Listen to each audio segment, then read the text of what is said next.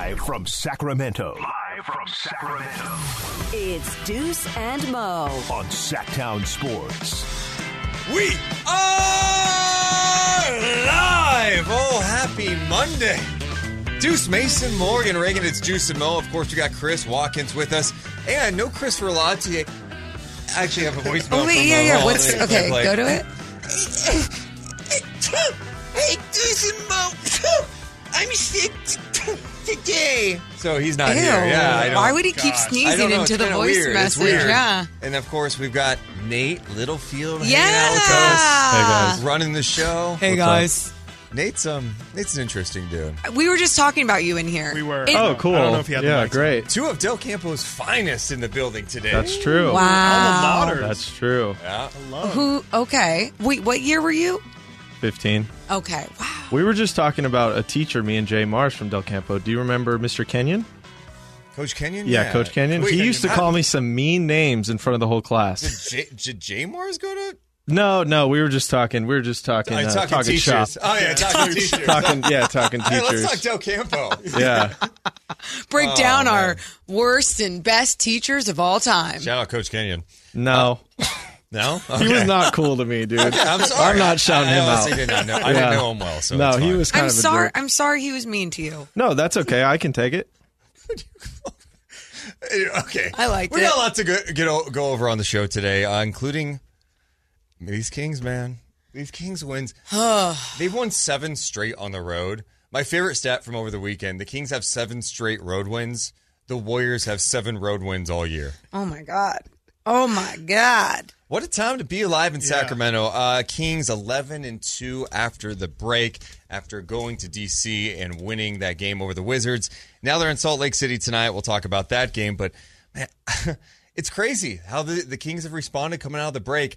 I really like that Wizards game. It was one of those fun games because they put up 132 points, and De'Aaron Fox is 12. Yeah. He had so for him it was the Wizards game that altered his thinking of oh my god Like next This- level with like this team. Yeah, yeah, yeah. like different sure, and for, for me sure. it was for some reason even though it was not the funnest game it was the Brooklyn game for me because it was just it was coming off of the win against the Bulls and I was just like ah you know this one's going to be the more difficult one on the road Mm-hmm. trip like it's going to be different and they just proved me wrong with even the way that they'd face adversity, fight through it. And then you see in that Wizards game, they just like step on them. And it's Mm-hmm. just, it's a beautiful thing what we're witnessing. Yeah, if I could like have a cop out there, I would say like it's just kind of the culmination of it all where it's like they I just it, they don't have to win all of these games if it makes sense. Like they can. Yeah. so easily just drop that Brooklyn game, drop that Chicago game, drop the Wizards game. And like they just continue to be W's in the win column, and it's just not something that we're accustomed to seeing at all. It's just you know like you go into a game, yeah, you're the better team, and you get the result at the end of the day. It's just I don't. It's just it's weird how it works so perfectly sometimes. And- yeah, and last game, I think why my thinking changed a little bit was okay, kind of a long road trip. It's been mm-hmm. dragging out a little bit. Kevin Huerter's out. Trey Lyles is out. Uh-huh. A couple of key guys. They didn't miss a beat. Like, I know it got to kind of a weird start with Washington knocking down some shots, but then the Kings got control, and it never felt like the game was going No. to be lost at any point. Even when it was within 10 for a lot of the game toward the end of the game, it just felt like they had control. And the type of control that they had felt like, oh, you really are defined as this good team in the league. Like teams are are looking at you different. They're playing against you different. And even like you just mentioned, the Wizards coming out strong, that adversity hits. What do they do? Take timeouts, make a few in-game adjustments and boom, they go. yeah, and I mean it, it felt like for a while there, and uh, Kyle Kuzma was single handedly keeping them in the game. Which is crazy because when he rolled his ankle Yeah. and the way he was moving, I'm like, is he done for Yeah. the year? And he comes in and drops 30? Yeah, he, he completely took over that second quarter, and uh, I think a huge reason why the Kings were able to to really hold off Washington is because yeah, Kuzma was going off, but everybody else was pretty much held in check. They kept Bradley Beal in check, which is huge. It. I, I'm glad you excuse me. mentioned that. Yo, did any? I didn't even realize. I didn't even think like, oh yeah, the Wizards have Bradley Beal until that third quarter when he What? started going crazy. But like, because Davion Mitchell had him in locked him handcuffs. down. absolutely Oh. locked him down. It was nasty. Well, what really, uh, what I love most about that game too is again, it goes to show. We've said this all year long, but literally, anyone can throw you throw a punch at you. Yeah. Mm-hmm. right. Terence Davis getting DNPs, barely playing. That's hard mentally. That's hard to, to stay engaged. They didn't start him that game. They start Kessler Edwards instead. They bring Terence Davis off the bench, and that guy was locked in. Mm-hmm. And he sparked him. He sparked him after that slow start. And here we are talking about Terence Davis helping them win a game. Again. This is what great teams do in Yeah. the NBA. You've got the depth, you got the shooting. Hey, someone's out. Who steps up? It's crazy that you can miss a starting caliber or your starting shooting guard and an important bench piece in Trey Lyles and not miss a beat. the whole plug and play scenario for this squad i mean they they've executed it now for almost the entire season i think there was maybe a little bit of worry in the beginning of the season like man as soon as you go to that second unit it's just a drop off mm-hmm. right and they just needed to develop. They just needed to grow together. And I feel like they've been able to do that. But what Terence Davis was able to add off the bench the other night 21 points, seven rebounds. And right there, I look at him as a guy that we've seen before trying to get his step back, get hot. I think there's maybe two questionable shots that he had taken in that game, but you're seeing he's understanding the importance of filling up the rest of the stat sheet. No, it was huge on him too to to step up in that moment because you know he had to know he was going to get a look with Huerter out, but there's no guarantee, especially with just the depth that they have at that position, that he was going to get. You know, if he comes out flat and doesn't really give much, I think he, to his credit, when he has came in the past few games, he has shown a lot of effort, effort at least defensively, um, but hasn't gotten his offense going. And for him to step in in a position where, yeah, he he sees the opportunity there. He knows Kevin's going to be out the next couple games. He completely took it and ran with it. I mean, I think I had in my notes 16 points in his first seven minutes, just an absolute microwave. And that's to your point, like that's the kind of stuff he can provide, and it just speaks to the again the crazy depth and offensive arsenal of this team that they can just have a guy who hasn't played much the past week or two just step in and and be ready to completely change the outcome of a game. I like this comments to Chris Biderman in the Bee too. He says sometimes you got to look in the mirror and correct what you see in the mirror honestly. Um, and Keegan Murray said TD's had a rough couple of games. TD went on to say, I haven't been playing well, so that's just point blank, period. I haven't been playing well. I haven't been locked in, honestly. I'm just trying to get that rhythm back. The opportunity opened back up for me, and I was able to take advantage of it. I just want to keep my confidence up because going through games and playing low mints, or maybe not playing well, that kind of messes with your confidence. Then he went on to credit Delly. And I know we've all kind of joked Yeah. about Delly and when he gets out there. Ugh. Now, Delly playing late in the game when you're up, awesome. When you have to go to him because you need him to play, that that's worrisome. But his impact in the locker room can't be denied. He says Delly came from the back of the plane to sit up front with me. He just talked to me, hear me out, see how I'm feeling, see how I am doing mentally. We had a good talk.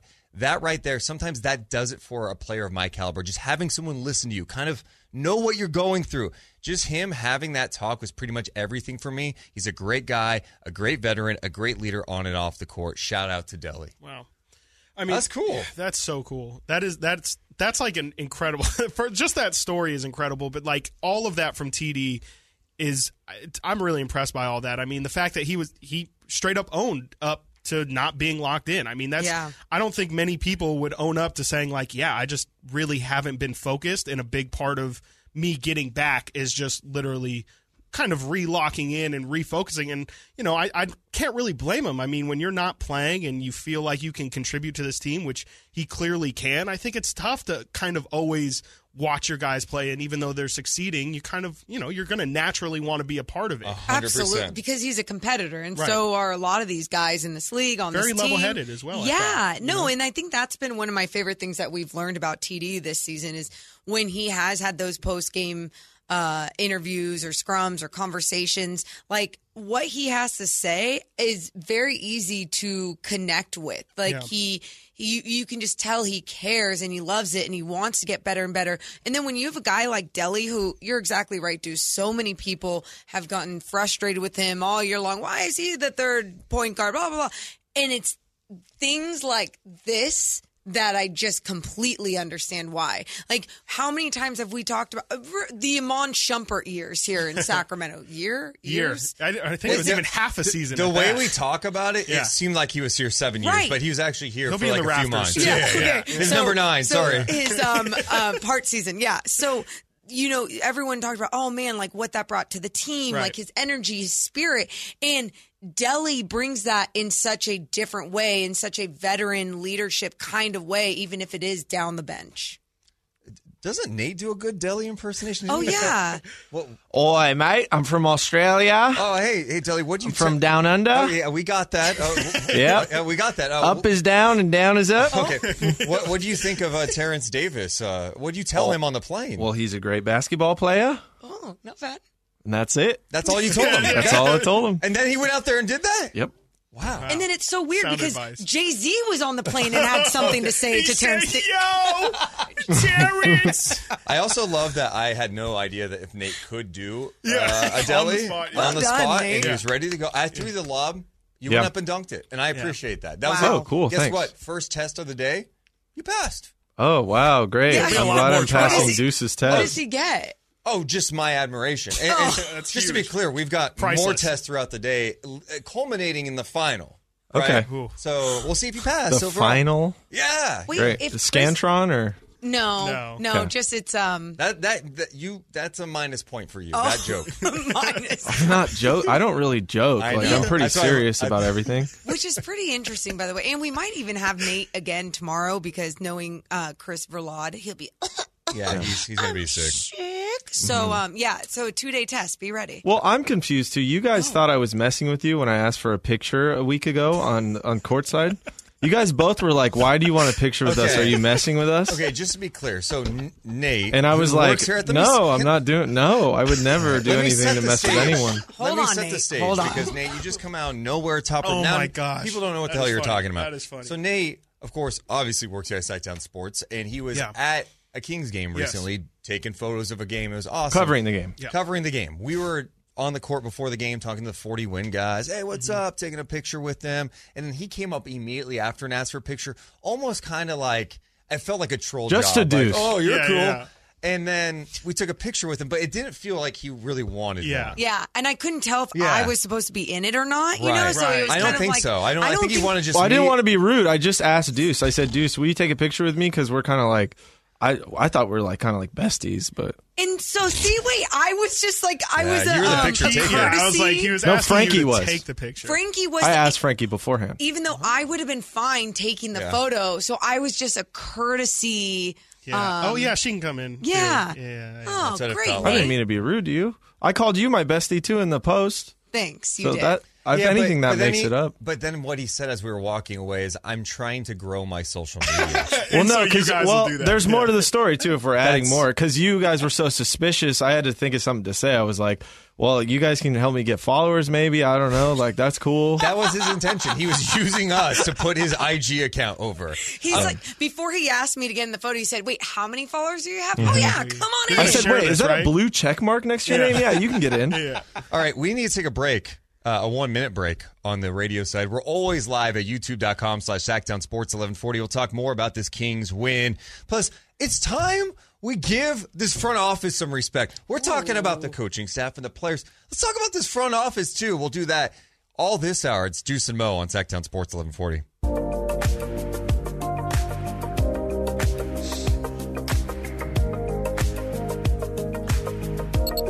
Deuce and Mo on Sactown Sports. Deuce and Mo on Sactown Sports.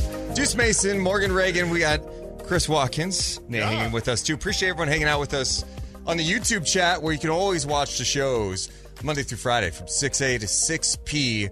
Uh, if you're in the chat, the biggest thing you can do is hit that thumbs up button. Let's get that to like 100. Can we get that to 100 before, uh, I don't know, 11.30? That would be nice. that would be cool. Also, uh, participate in the poll question. How deep can the Kings go this year? Here are the options. Okay. First round and out, second round, conference finals, or NBA finals, baby. What do you think is the leader right now? Probably I- first round. I think first round is probably the leader. How deep the Kings can Yeah, go? Cool. but I have a different answer. Yeah. And what's your answer? Um, you know what's funny? I voted second round, but I think I meant to really do Western Conference. Okay. Well, um, 2% of people who have voted thus far have said first round and out. Whoa. 38% of people say NBA Finals. Baby. And you know what's crazy? I laugh about that, and it's not super impossible. I think the can is is definitely doing a lot of heavy lifting in that sentence. Yeah. They can. They can. Good, they can. Well, I mean, you, you, are you taking a shot at my poll question? No. I feel like you're taking he's taking a shot at the poll Every, question. okay, No. Mr. Cynical. Everyone's not like here to attack I you. know that was just your cue to kind of jump Yeah, in for a second. to- I Oh. thought we were. Ah! Sometimes we have, to, we have to team up on these guys. Oh, Morgan, it's Deuce It, and Mo. no, it's called bullying, Deuce. It is literally I like, are we but- hazing? Wait, is that what it's called? Hazing? Yeah, a little bit. I don't want to haze. I want to be on their team. he's like the he's Yeah. the puppet master, Yeah. and he's like, yeah, if we team up, we can really shove them back down. It's into all the a facade, really. It's it's a faux puppet master. It's not it's not true. One hundred percent. Oh, He can look at me like that, but I'm gonna ignore him. I'm gonna sit here and I'm gonna ignore that look. Puppet Master in his head. He's ignore the look. He's thinking about it. It's Got in his head. Uh, by the way, the Kings at 43 and 27, obviously the number two seed in the West, but they have the best record in the NBA after the All Star break. There is no team hotter than the Sacramento Kings right now. So, yeah, I definitely want you guys to participate in the poll question. You can also hit us up at 339 1140, 1 800 920 1140. By the way, Kings and Jazz tonight. Yeah. We just got Ward, Lauri Markkanen out. He's officially done for this game. He's also uh, he joins Jordan Clarkson and Collin Sexton, who are out. Huerter and Lyles are questionable, but I think Lyles might play. I saw him getting up shots on Instagram. yeah. The Kings posted that he reposted it, saying something about being back. So we'll see. Um, I don't want to feel like this, but I feel like this. Okay, here we go. Feels like a win, right? Whoa. That's Like- big. I know. Just to Can't believe Morgan said. Isn't that I know I hate I hate having that feeling because they can't they're not allowed to feel like that. They have to come in acting like it's the Milwaukee Bucks. I mean, they should win tonight. No Sexton, no Markkanen, no Clarkson. Those are their three main scores. If if if the Kings can't win tonight, if they let Talen Horton Tucker give them a 25, 30 point game, and he's been hot. He has been hot recently. Is are you a THT guy? You know, I it's funny. How old is he now? THT is it's we called some of his games in the G League and I actually liked him and then he got with the Lakers and then he almost got overhyped because of that's Yeah. what happens. Yes, if you have a big game and you play on the LeBron Lakers, they overhype you. Austin Reaves at 35 last night. The NBA put a full like hour YouTube video of Austin Reaves up. It's like, look, give Austin Reaves his love, but then it gets to a point where you're overrating a guy. THT, I mean, he's fine. He's 22 years He's old. young. I cannot 22 years old. Yeah, I old. mean, he still has room to grow sure. and to flourish. He's a and- role player in the league, but Right. I, Yeah. if he's going to come in and he could play some defense, and Yeah. he's got a long wingspan. I can't believe we're spending this much time talking about course. THT. This is I good. I mean, it. this, is, what we- happens when yeah. three three other like I I Yeah. legitimately don't know who else Utah has. that Olynyk, watch out. Uh, Olynyk, Agbaji, the Kessler- rookie. uh, Kai, I Kess- said it. Walker Kessler. Yes, Walker there we go. Kessler, Hey, dude. come on, that'll Hey. be. Hey, that's that is going to be a handful for Domas. No joke. I mean, I've been a been a big uh, Walker Kessler guy for for pretty much the entire year now, and he's he's a real problem. Like he, he's he's going to present some real issues from Domas. He's, I mean, they moved Gobert and there was a, a drop off at that spot. No. They got a younger guy who blocked think- shot yeah. at an incredible rate. What about a, a Rudy Gay revenge game? Stop it. Here's here the, the way the Kings lose tonight is they're tired, they're not engaged. That's how Last you game lose. of the road trip. it's I I mean, they did fly back across the country. For sure. Salt Lake City tonight. You're probably itching to go home. I don't think the Kings are to the point where they're starting to overlook teams. Yeah. I hope not. Well, I Especially guess we'll not find Utah, out. right? I mean, they've had two battles against Utah, I guess, with the. I mean, being and shorthanded, but- but and right. it's also like you know you're back at home tomorrow night mm-hmm. playing the Celtics. Yeah. which is a Big one. big game. Yeah. That's a huge game. How trash is that scheduling, by the way? I know. I hate the scheduling this week. The Kings play four times this week, two back to backs.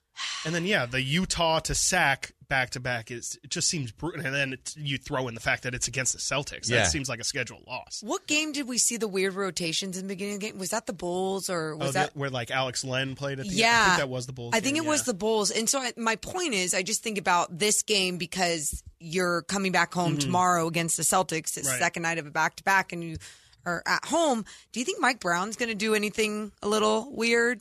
No, I don't because I think the, the good thing about last game, De'Aaron- Fox, Fox played Yep. 26 Yeah. minutes. They They didn't. played the last nine minutes. It was kind of refreshing. The Kings kind of took care of business. Yeah. got up big. They didn't have to play their guys heavy minutes. So, yeah, I mean, uh, I think ideally tonight, my Mike Brown, I'm going to the locker room going, guys, let's just take care of Yep. business. Yep. Because if they could get up by 20 again, rest your guys going into the fourth. I hope Fox plays 26 minutes again Yep. tonight. That would be You know what I mean? And I so Sabonis plays under 30, and then you go, okay, you've got your guys kind of.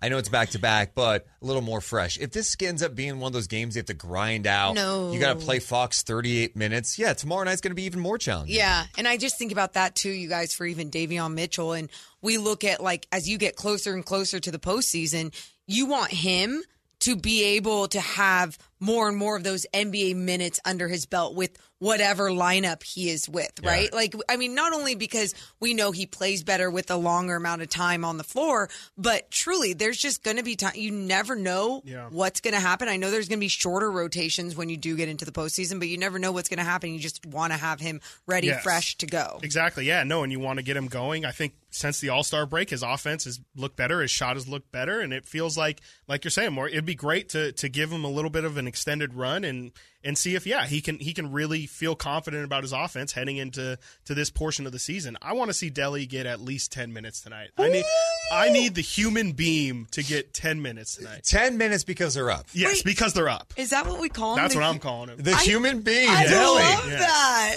That's I what I love need. that. Because anytime he's in, you know, it's got it's The got to be. human beam. Yeah. Um, that's the one thing about this team too. We can talk more about it because it, it's their conditioning because they be practice great, all the time. Does Sabonis get tired? Does Sabonis get tired? Point. He plays like 40 minutes on these given nights, and And that's a hard Yeah. forty. He's got it's high octane. He's not. Go, mm-hmm. when does Sabonis go through the motions? Never. when he's on the bench. and even then, I don't think he is. Hey, what other team, when you think of off the top of your head, has like is really well conditioned? Well, in previous years, I know where you're going. Yeah, yeah. the Golden For State sure, Warriors. yeah. Yeah, Morgan had a.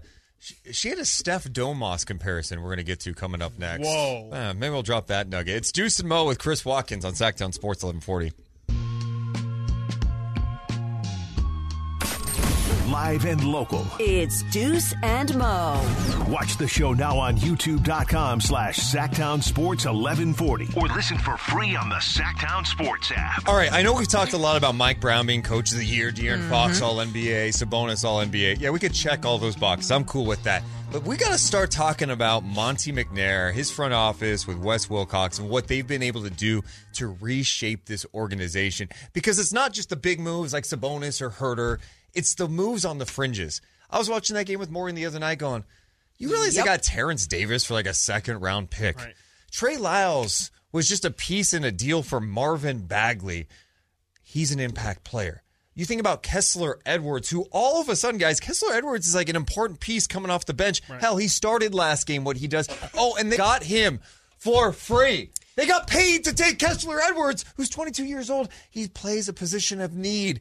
Uh, what else can we go with? Oh, they signed Malik Monk, sure. There's Kevin one, Huerter trade. Kevin Huerter Yep. trade. There's another bench piece. I'm thinking, oh, here's one that's probably going to be on the team next year. Sasha Vezenkov, who Oh my God. no one Wow, when they made you. that deal, it's just kind of like in the back of their head. Oh, cool! They got some like rights to some dude who's killing it in Europe right now. Killing. Monte McNair and his staff overwatching him in Europe right now.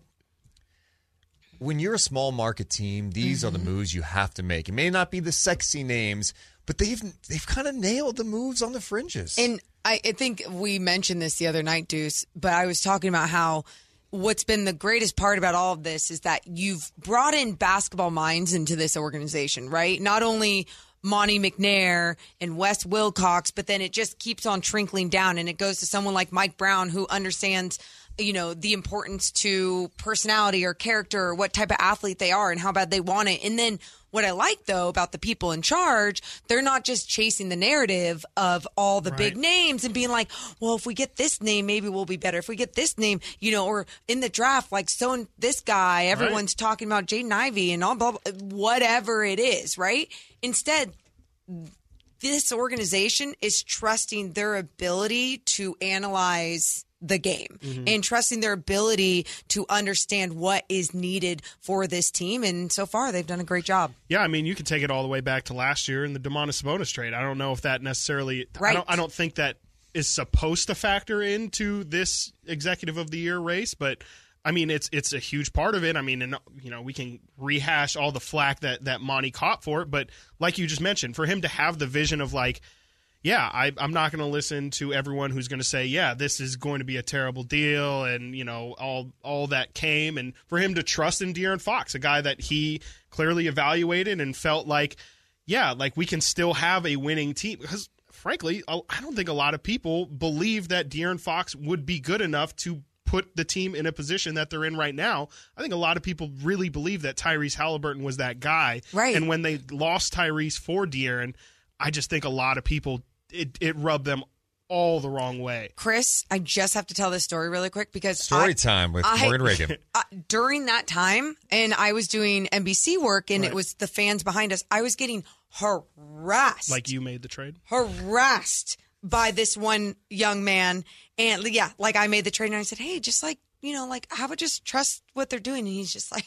spitting, yelling at me. And then his dad starts harassing me on social media too. Like, what are Great these family, people? yeah. Right, You're just a gem Yeah, of a family. well-adjusted. And I just think about that time and how angry people were. Yeah, it was angry. That's the right Angry. word. People were really upset and angry. Like, Like, it was their is- firstborn that Right, was traded away. right. And it wasn't, Yes. first of all. And I love Tyrese Halliburton. But to see everything come together like it is and to actually be able to trust this organization, because think about it in years past how we were like, oh, let's try and believe in what Vlade's doing. Right. N- No, Yeah, no, no, no. didn't make sense. Nothing. Right. How good does Monte have to feel? I mean, not that that's really even a part of this, but just like he's got to feel so Yes. vindicated after. I mean, not only from media, not only from fans, but I'm sure he heard it from like his peers of GMs and other front office people of, hey man, like what are you doing? That's a terrible move. And then for him to have the season that they've had, put the team together, get the extension, and now now here we are, ten games left in the season, talking about him potentially winning executive of the year. Like he's got to feel great, and I'm sure just like you can't tell him anything right now. he has done something that Sacramento has been seeking for closing in on 20 years. Mm-hmm. Stability, right? Like, it's not just, oh, Yeah. they have a chance at making the playoffs. Now, we're, we're talking about a different point. The fact that they've got 12 games to go, if they go 7 and 5, they have a 50 win season. Right. A 50 win season. No one thought they were winning 50 games this year. So for him to do that in a place where no one has been able to win is very significant. And it took him some time to get out of some of this stuff. Right. And there's been a couple of mistakes. Tristan but Thompson, He's not- mistake. I mean, that was probably his worst deal. Yeah, Yeah. I mean, we could use Delon Wright. I've, I would. Yeah, Del- I like Delon Wright other a lot. I know. Yeah, it's yeah. like we just exactly we that got was a rid bad of for move. Tristan There's a mistake. There you go. right. Small Um, potatoes. Yeah. But ultimately, I, I, I think he's had more hits than anything. Yeah. and, and that and the Kings aren't in like some bad salary cap situation. He was pretty patient with it. He's been calculated, and it's paying off. And then they made the best decision possible with their head coach. And you know, it, it, it's surreal. It took this long God. for this to kind of turn around for this organization, but it's here. And yeah, I mean, he's got to feel great. Yeah. Yeah, Like- I, I, I think, you know, because that's what you're kind of saying. Like, can he feel good? Like, it's Yeah. like, yeah, because he's doing his job and he's doing it at a high level, Yeah. and on top of that, he's going to get validation from his peers, most likely Mm-hmm. as executive of the year, right? Like that. I think that is that. I know that's how I feel in this business. At least when I get validation from people Right. that have been doing this for a long time. I'm like, yes, that is what I need sometimes, Yeah. you know? And I think for someone like him who is still newer in this leading GM role, it's it's got to be not only validating, it's just got to feel so good. Yeah. And it's also like, I, I think about the moves that he didn't make. You know, like Harrison Barnes is a really big decision to not make. He could have traded him last year, could have traded him, feels like the deadline before that. He could have traded him this season as he's heading into an expiring deal. And for him to, again, have the foresight and knowing his team really well and being like, I just don't think that we should make a move for the sake of making a move. And it's not like that him and Harrison have, have came together on extension talks at all. We at least we haven't heard, but you know he he just trusts that this is the right decision for this year, and we'll deal with we'll deal with that situation as it comes. But just it just feels like to, to the greater point of it just feels like he's always made the right decision as they've came with a small blip of an exception of Tristan Thompson. And someone like you who just wanted to throw Harrison Barnes out for Wow. free. And You look at Not for free. now. Look, you are sick. Uh, by the way, Brad in the chat says, uh, "Are your feelings that the Kings winning 50 plus games will adjust Sasha's mentality to come to play for Sacramento?" For sure. Uh, I 100% believe that. I think too. I uh, it's almost worked out for both sides in a way because I think the Kings were going to offer him more of like a minimum type deal to come over initially, but with how he's played Hmm. this year, and you think about his fit.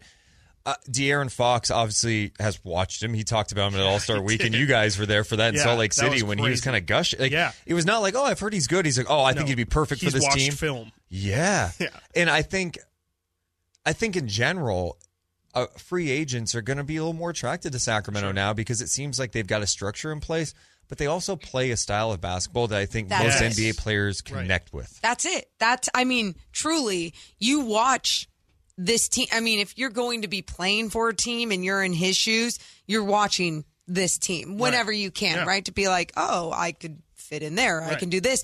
But on top of everything, I think that's the number one thing for some guys. Obviously, Mm-hmm. money, location, but playing the right style of basketball. And when you know that you're going to work your ass off to relocate and move on that floor and someone's going to get you an open shot, why wouldn't you want to be a part of that system? Well, no, big thing too is the Kings aren't going to be going after the heavy hitters. They're not going to be going after you know the the top free agents. They're going to be going after guys that are going for specific roles. And I feel like it's a lot easier to convince someone, hey, no, here's backup center. Here's a clear hole that we have in Yep. clear minutes that are carved out for you, as opposed to.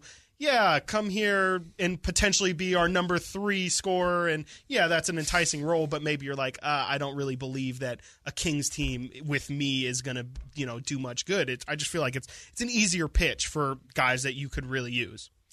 Well, coming up next, we're going to catch up with Sara Hodges from CBS 13, one of our favorites. We'll talk some Kings with her, get her perspective on things. Chris, as always, appreciate you hanging out with, You're with us in the first hour. Of course, you got to check out Chris and Co. it's have right to. before us. Chris, in the third week of his brand new show here on Sactown Sports Killing it. 1140, crushing it. It airs Monday through Friday from 10 to 11. Uh, later this week, Chris is actually with me for a full show because Yeah. Morgan is gone. So Bye. We might do an hour together too. I don't know if that's you know we've Oh, yeah, it's on the and Nate. table. Yeah, me and yeah. Oh yeah, yeah. I think you're, you're talking I about was with like, us. No, no, no, This is a no, weird way nope. of springing that Nope. on. Yeah, yeah. Nope. Nope. That's cool, Nate. I'm, I'm happy for you. I'm just trying to be confident. I'm just, trying, Be confident. I love it. I'm just confident. trying to you know get myself out there, Yeah. What's your Instagram? try to make some friends. it's uh, Deuce Mason. At, No, whatever. just get out of here. Okay, coming up next, uh, we'll talk some more Kings. Catch up with Sara Hodges too. We're always live on YouTube, youtube.com slash Sactown Sports 1140. This is Sactown Sports 1140.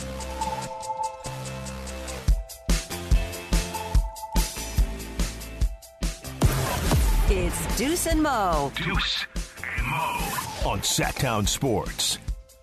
Deuce Mason, Morgan, Ragan. We are live Monday through Friday right here on Sactown Sports 1140. Of course, the station's now live and local all day. Morgan's got her laptop unmuted so I can hear myself in the background. Ayo. Live and local. She's got the YouTube feed up, up at youtube.com slash Sactown Sports 1140 where we're always live.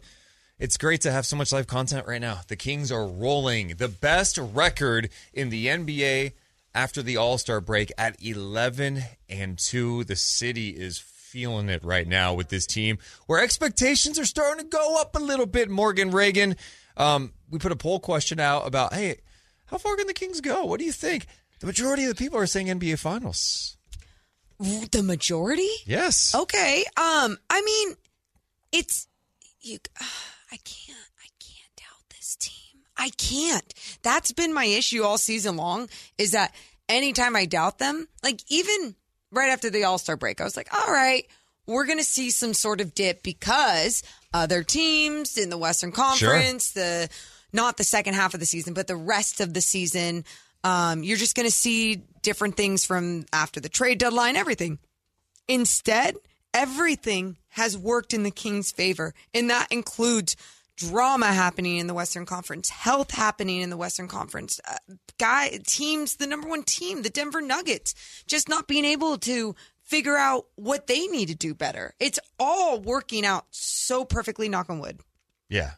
And I think my favorite part about the last game for the Kings is they were shorthanded. And I think for so long, the rap on the Kings, if people want to knock them down a bit, it's like, well, they've been one of the most healthy teams of the NBA. It's like, well, I mean, Sabonis has been hurt. I mean, he's playing with a hand injury and is still playing the best basketball of his career. Fox has been nicked up, but okay.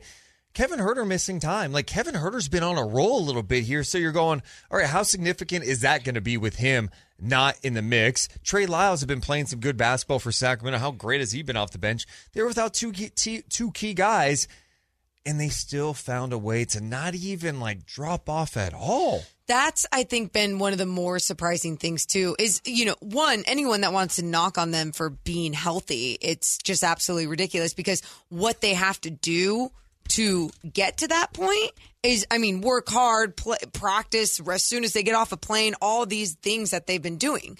But it's not only their health, like you're saying, it's their ability to stay ready, next man up mentality. And that goes a lot to Mike Brown, obviously being a coach that gives everyone the freedom and the opportunity for the most part to play and get into the system. And if you're not going to be efficient with your time, the next person will. And to have that buy-in though from all the like for Terry Yes. Davis to come in and get buckets after not being he was talking about mentally he was in a tough spot. Like the inconsistent minutes were kind of getting to him a little bit. And I think there are times throughout a season that that will get to you, but I think the one thing about this Kings team the vibes. Yeah. And I think I I know it's 2023. We always talk about hey vibes are cool, Hey, chill vibes, positive vibes. But No. seriously, look around the league. Vibes are off in spots, right? Golden State vibes are kind of off. Denver. Denver a little off. The Clippers, I don't know if they just have a, the connectivity that the Kings do. The Kings are connected. The vibes are right. You got fog machines and lasers and chains around the neck after winning a Defensive Player of the Game award, right? There's a beam. People are into it. They appreciate the moments. And then I think one turning point to me this year, and I was thinking about this yesterday and we've had so many games, so it's tough to acknowledge all these moments. But you think back to that TNT game against the Knicks, where the Kings won the game, and Mike Brown ripped his team to the media, and you know damn well in that locker room he ripped the team. That was after a win. They have standards, man, and I mm-hmm. know everyone likes to talk about what he learned, what Mike Brown learned from Steve Kerr and the Warriors.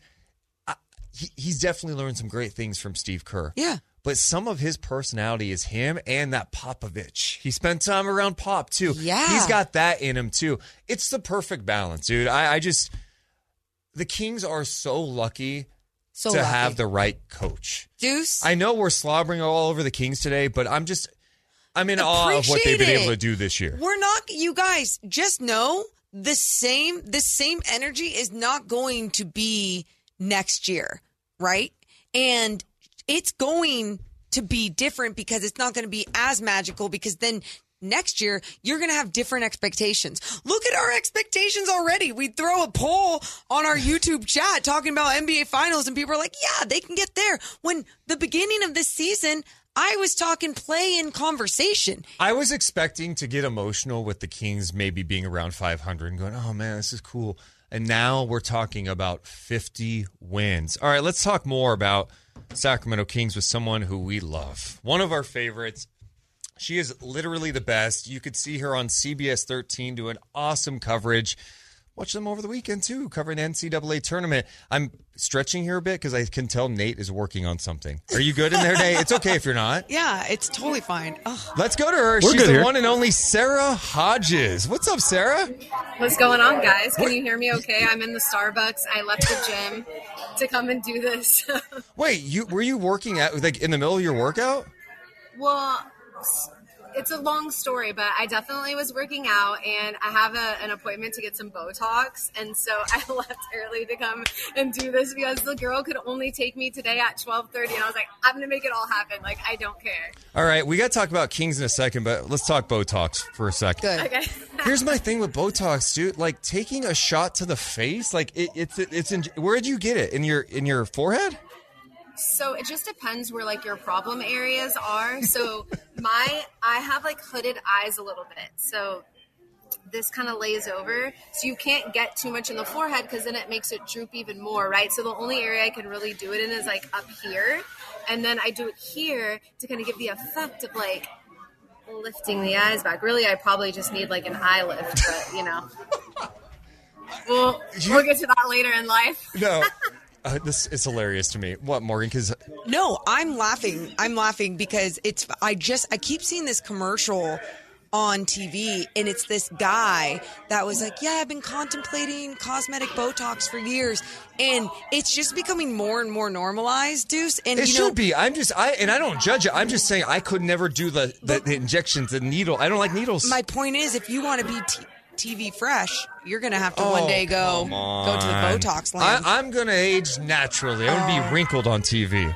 Honestly, I feel like guys don't have the pressure that us girls have. Like, and, and it's not even just saying the pressure, it's I want to look good, right? So, like, if you felt that way about yourself, Yeah. then probably you would get it, right? But maybe you're okay with, you know, having a few wrinkles here and there. Sara Hodges, personally, no. That's that's very interesting. You bring that up because we talked about this with Morgan before. The pressures of being a female broadcaster. You guys have such different expectations, like societal expectations that you have to worry about, especially in sports.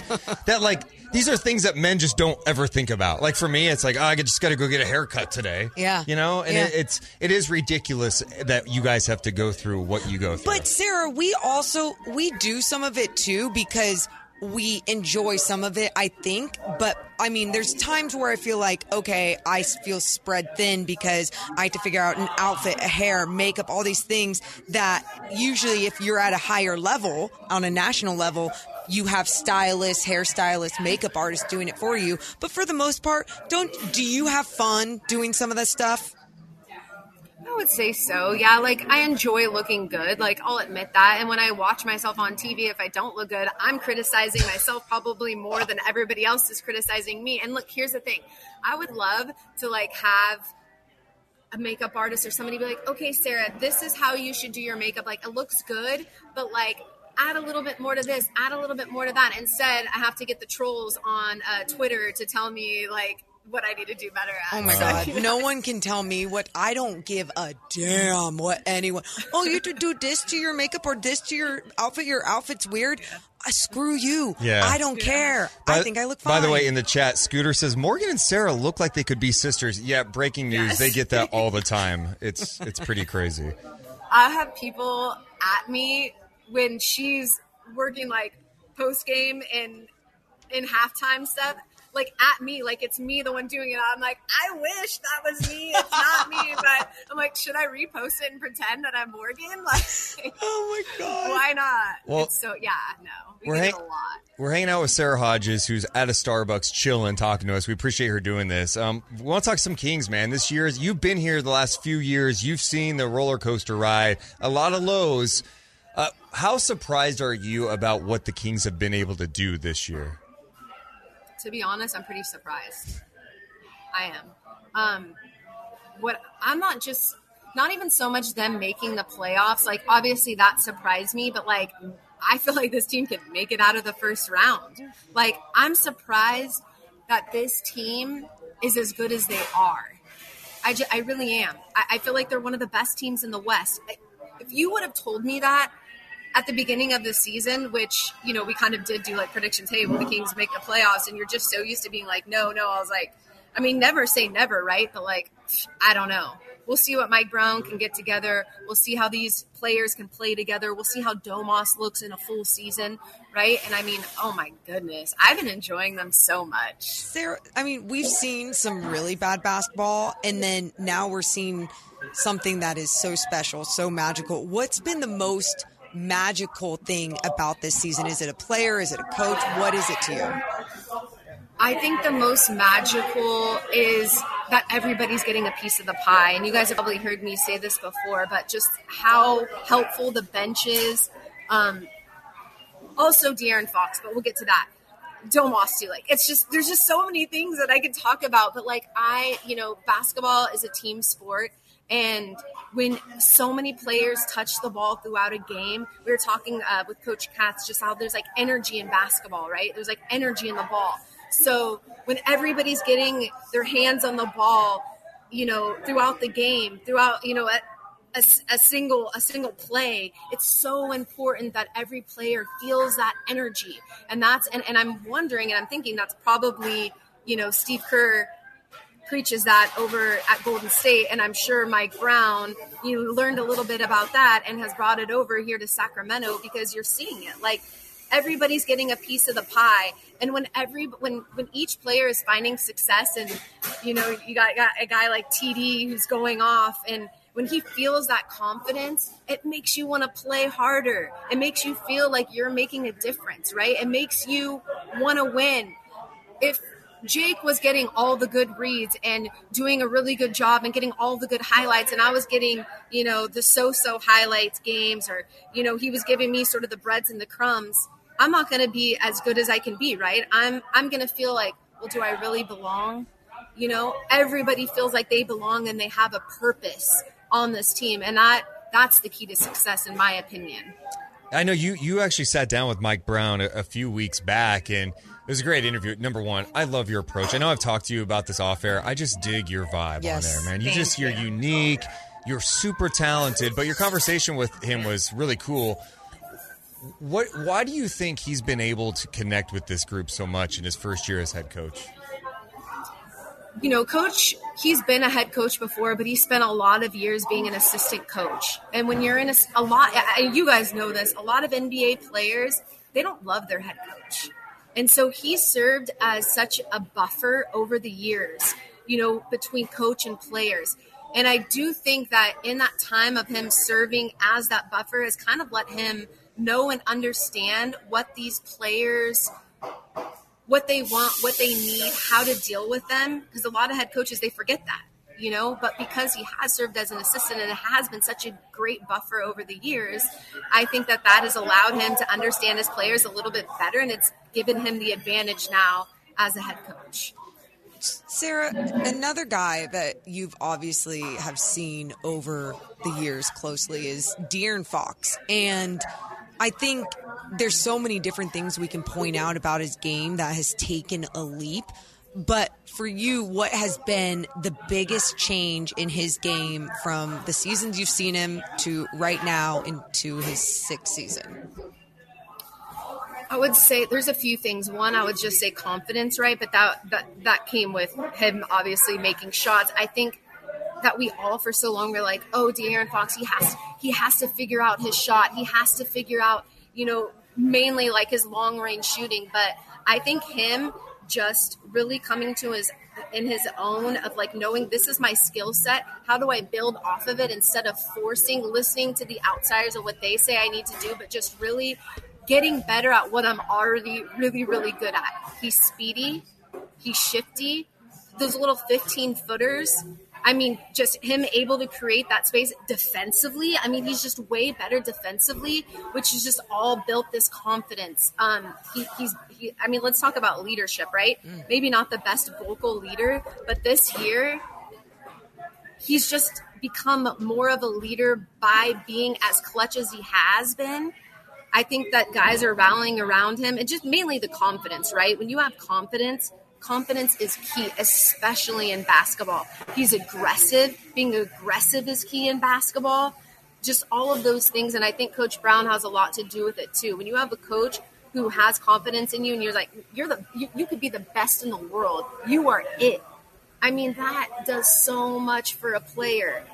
Malik Monk having his best friend here. I mean, there's just so many different variables that, you know, have taken a part in his success this season. But I think that he believes that he's as good as he is now. And honestly, we were all waiting, right, for this De'Aaron Fox to show up.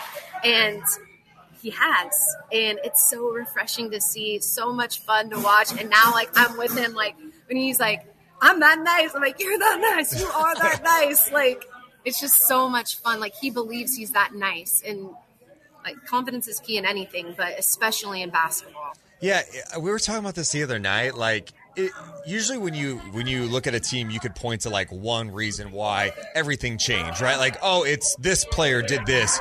But with the Kings, it's like, dude, they hired the right coach.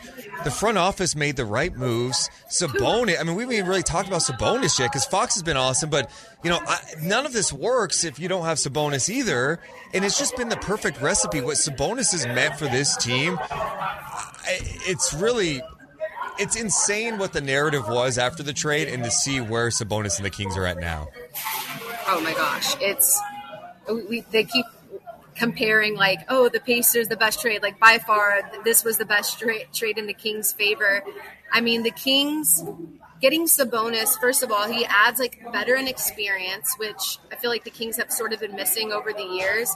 Not to mention, like you guys, this guy he's he's one of the best players in the league. Like we were talking about this on the show last night. Like what what's really what's the gap between him and, and Jokic right now? Like Jokic is the best player in the center in the NBA, right? We talk about him all the time, but really like there's not that big of a gap between him and Domas. Yeah, I, I, mean, especially this year, I feel like, and I love Jokic. You know, Embiid's had a hell of a year too, but Sabonis is you know, clearly in the top three as center in the NBA. And this year, Sabonis is putting up monster numbers, but his effort, his defensive engagement, he's not going to be known as like a lockdown guy just because he has some limitations, but he plays hard all the time. You can't say that about Jokic. Like, Jokic is taking some plays off defensively. Yep. He's still great. He makes players better, but there's no doubt Sabonis is playing hurt. He plays hard all the time also something that I really love about Sabonis is he's so unselfish. Like he's gonna look for the pass before he's gonna look for a shot, and that's what. And he spreads the love. I think that a lot of players have, have fed off of that too because he, he's a pass he's a pass first guy, and that is so important when you have unselfish players like that on your team when they care about you know their teammate getting the bucket and getting the stats over themselves. You see what happens. He ends up getting the stat naturally. He ends up you know, getting the triple double naturally because he's just a sharing type of guy. Yeah. And I love that about him. This style of basketball, mm. I mean, and not only obviously what Mike Brown has done with it, but you're exactly right. What Sabonis has brought to this team on the floor. I mean, we've already talked about De'Aaron. It's just all so fun. Something that we haven't seen in quite some time. So are you are you into predictions? Are you are, are you like down to be like, oh, I think the Kings will go this far? I mean, what I want to see them do is I, think they can go. Honestly, I think the Kings can go as far as as they want to go. Right, I, I, really do. But I see them definitely getting out of the first round. It just depends what, how the rest of the league looks yeah. when, when playoffs start. Right, like it's hard to really say because you have injuries in the West right now. Um, am I am I super fearful of any specific team? No, because it's the best of seven and and if it's if it's a NCAA tournament style, you know, elimination style tournament, that's different. But it's the best of seven, and any team, any team, East besides maybe the Bucks, any team is going to struggle in seven with this team. Any team's going to. And the Kings have proven they can win on the road. Mm-hmm. They have the best oh road record in the, in the West. You can't deny that, man. They, they, There's they're, so many topics. There's just so many. Yeah, it's been such a fun, such a fun, fun year. Um, we are up against it, Sara, but yeah, seriously, no thank you so much for hanging You're out with us. Amazing. We're gonna do this again, and um, like I've told you, you are so freaking talented. We love oh your gosh, work. Yes. Everyone needs to follow her on Twitter and on Instagram. Yes. Sarah Talks Sports, right? Sarah Talks Sports. Yeah, Sarah Talks Sports. On IG so, and on Twitter. And you know, she's getting Botox done today, so wish yeah. her well. So maybe I'll look like maybe I'll look like this the next time you guys. Shut up, Girl, dude. You, you are always gorgeous. look amazing. I love you guys so much, and you guys are way more talented than me. Okay. I love you. No, we're not. You're more talented. Yes, you You're are. You're more talented. Bye, Hang bye, up, bye. hang up, hang hang up up. on her. We're more, Hang you're more talented. Bye, right. Sara. That's Sara Hodges Bye. from CBS 13. She is uh, awesome. Appreciate her making time for us um, to uh, hop on. I love exactly what you said though, even about her style, because you're so it's you guys, she's always just herself. She's so consistent, Yeah, whether it's off camera or on camera.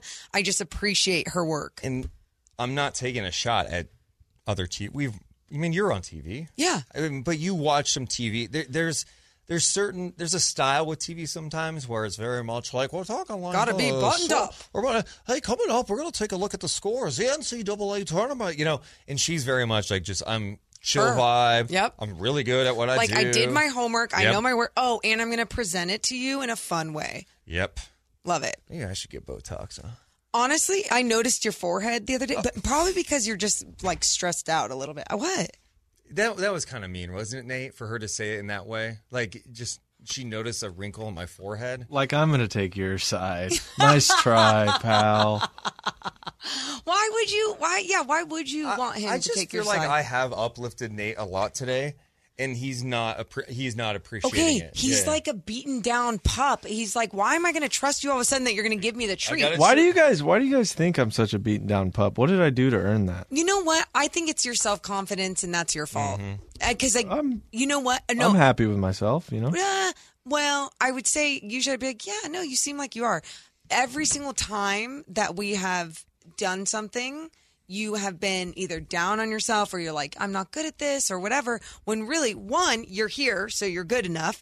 Two, you truly are good. Three, Deuce is completely joking with you every single time, and I hope you do know that. Oh, it it just comes off as so offensive. It just hurts me Well, to my core. At, you know what? With Frankie, he calls him names. So, Yeah. I mean, if that makes you feel any I, better. I mean, I don't. I read a sheet that called it St. Patrick's Day. For some reason, they had like a sheet in here. Mm-hmm. You know, they have this where it says Yeah, like yeah, Sara yeah. Hodges re- joined us, courtesy of the Folsom Lake Honda. Folsom Lake Honda, your one-stop Honda shop. There is a read in here that said Sactown Sports 1140's Leprechaun Frankie Cardicelli on St. And I and you know like that's not. I just had to read. Like I Yeah, read, no. read this. I read the paper. No, and yeah, that that's- makes sense. Yeah. yeah. some people call him a cowboy here too. I don't know I if you don't guys get- know about yeah, that. and I don't subscribe to that. okay, So, um, well, we're friends, Nate. N- Nate's We your are? name? Nate? You took Or a Nick? photo. yeah. Did you say Nate or Nick? Is it Nick or Nate? I, I, I whatever, whatever you want to call oh me. God, no! You tell him your name. I'm, Oh, I, I'll tell him. I'll tell you my name. I am excited that Nate's here today. I am It's been too. it's been a, I'm- ni- a different, different flow today. Absolutely, Chris is agree. awesome. It's just they're they're they're different. I'm di- yeah, I've I've realized that I'm kind of just uh just I'm just in here just doing my own thing and people are accepting of that here and that's nice. All right, coming up next, we're gonna get you ready for Kings Jazz. Okay? Does that sound good? Yeah, I'll read you a sports update about it when we come back. Hell Or yes. I'll tell you. I won't read it to you. I'll tell, you, about it. It's Deuce and Mo on Sactown Sports 1140. It's Deuce and Mo on your local sports leader. Sactown Sports. Deuce Mason, Morgan, Ragan. Nate just said in the update too, the Utah Jazz going to be really short-handed when the Kings wrap up a four-game road trip tonight in Salt Lake City. Lauri Markkanen out, Clarkson out, Sexton out. Uh, we still have uh, Huerter and Lyles questionable. But this is the final game of road trip. I don't think it's going to be an easy game, but it's a lot easier now. I'm, this is a game they got to win, especially with tomorrow night the Celtics. Yes, and I do want to mention. I want to talk about this, but just really quick because Okay. I mean, we're almost we're over an hour and a half into the show, halfway through the show, and every single update Nate has done, he's gotten love from the YouTube chat. Just like people are really, really just like loving it. So I will say this: I, had, I have to issue a challenge to Nate. What, what is? Uh oh, remember last time you issued me a challenge? We got into a big fight. No, this is and you yeah. My challenge was for you to ask Mike Brown a question at a pregame press conference. That was nothing Yeah. bad, but I do think you could fit in one more story besides Kings Jazz in there. Yeah, yeah, and and that's you know, true. And, and you're not doing it because you're not confident yet, and it's o- no, and that's not a shot. I think that's what it is, and I just want him to do it. I just I have a reason to why I'm not doing it. Brian is kind of, I wouldn't say honest, but he's very specific about being 30 to 45 seconds. Love And I feel like if I add anything else, it'll it'll go over. I'm about probably 25 with my Brian yeah my boss. the Our boss. Boss. I think he's gone. I think he's going. He's, He's he's, going to L.A. Like screw him.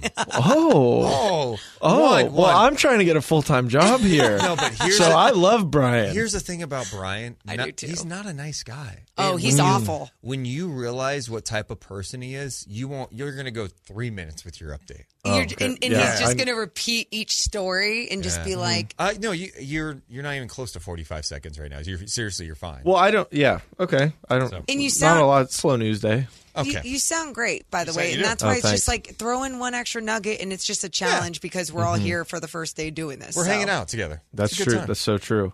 I could maybe something NFL related. I don't know. Maybe we Yes, could yeah. do that. I'll let, I'll let you figure it out. We don't have to Yeah. figure it out on the air. We yeah, can- no, because can we're just on. killing Yeah. time. Yeah, Yeah, so yeah, sorry. yeah. So anyway, going back to what you were saying about the Kings taking on obviously the Jazz tonight, but then have that game against the Celtics tomorrow night.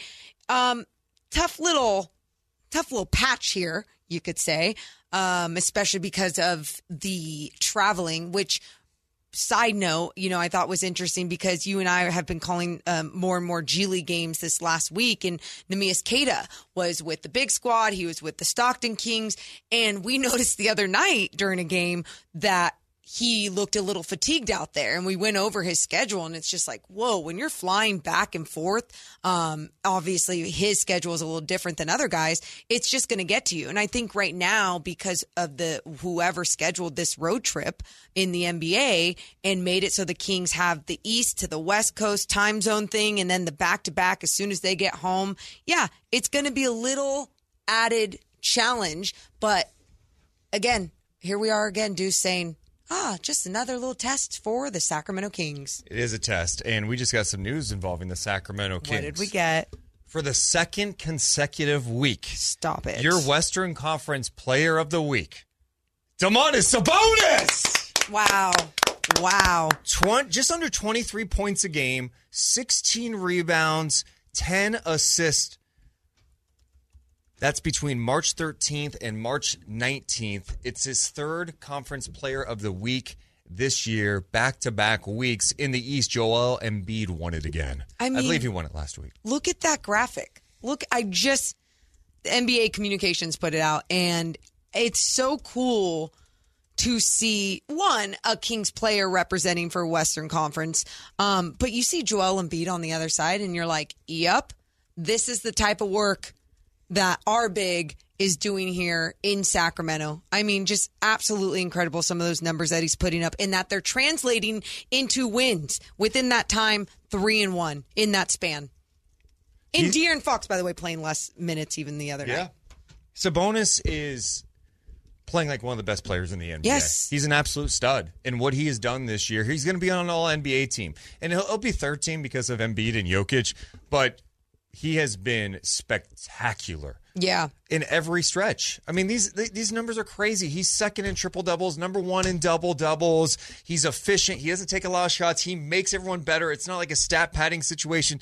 That guy plays physical, plays with an edge. He has changed Sacramento. He's one of the best players that's ever played for the Sacramento Kings. Yeah. Ooh. He is. No, I, it's you know what's interesting about saying these things this year is that I think a lot of people are like, oh, there's so many people covering the Kings or Kings fans that are talking about all these great things about the Sacramento Kings, but are they being a prisoner of the moment? Absolutely not. What you're seeing is not only it's not like a Julius Randle really good shooting year and then he's most likely going to drop off the following year. It's or I mean that's what did end up happening with his shooting numbers especially.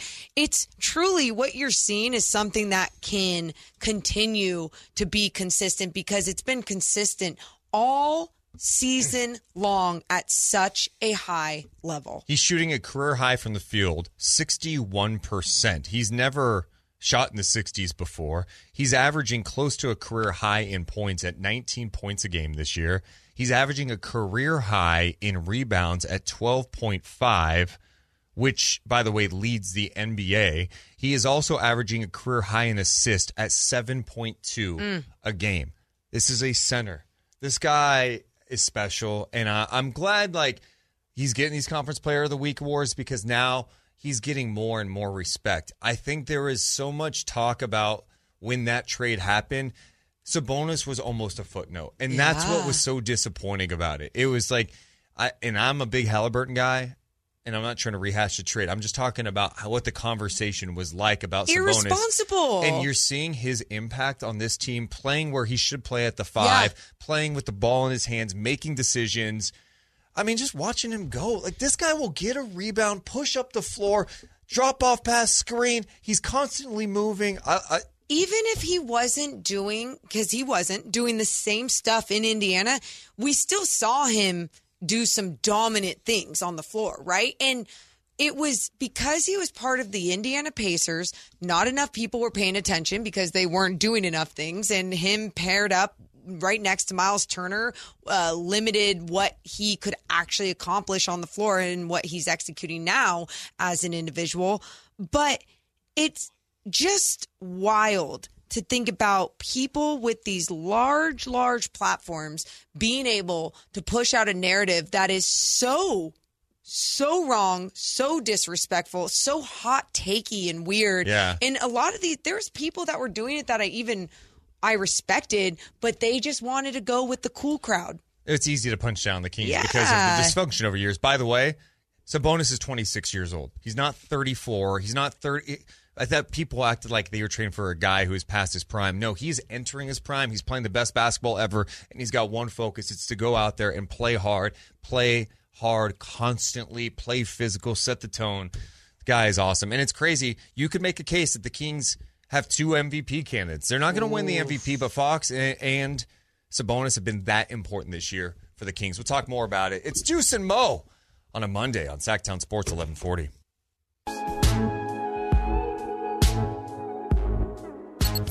Deuce and Mo on Sactown Sports.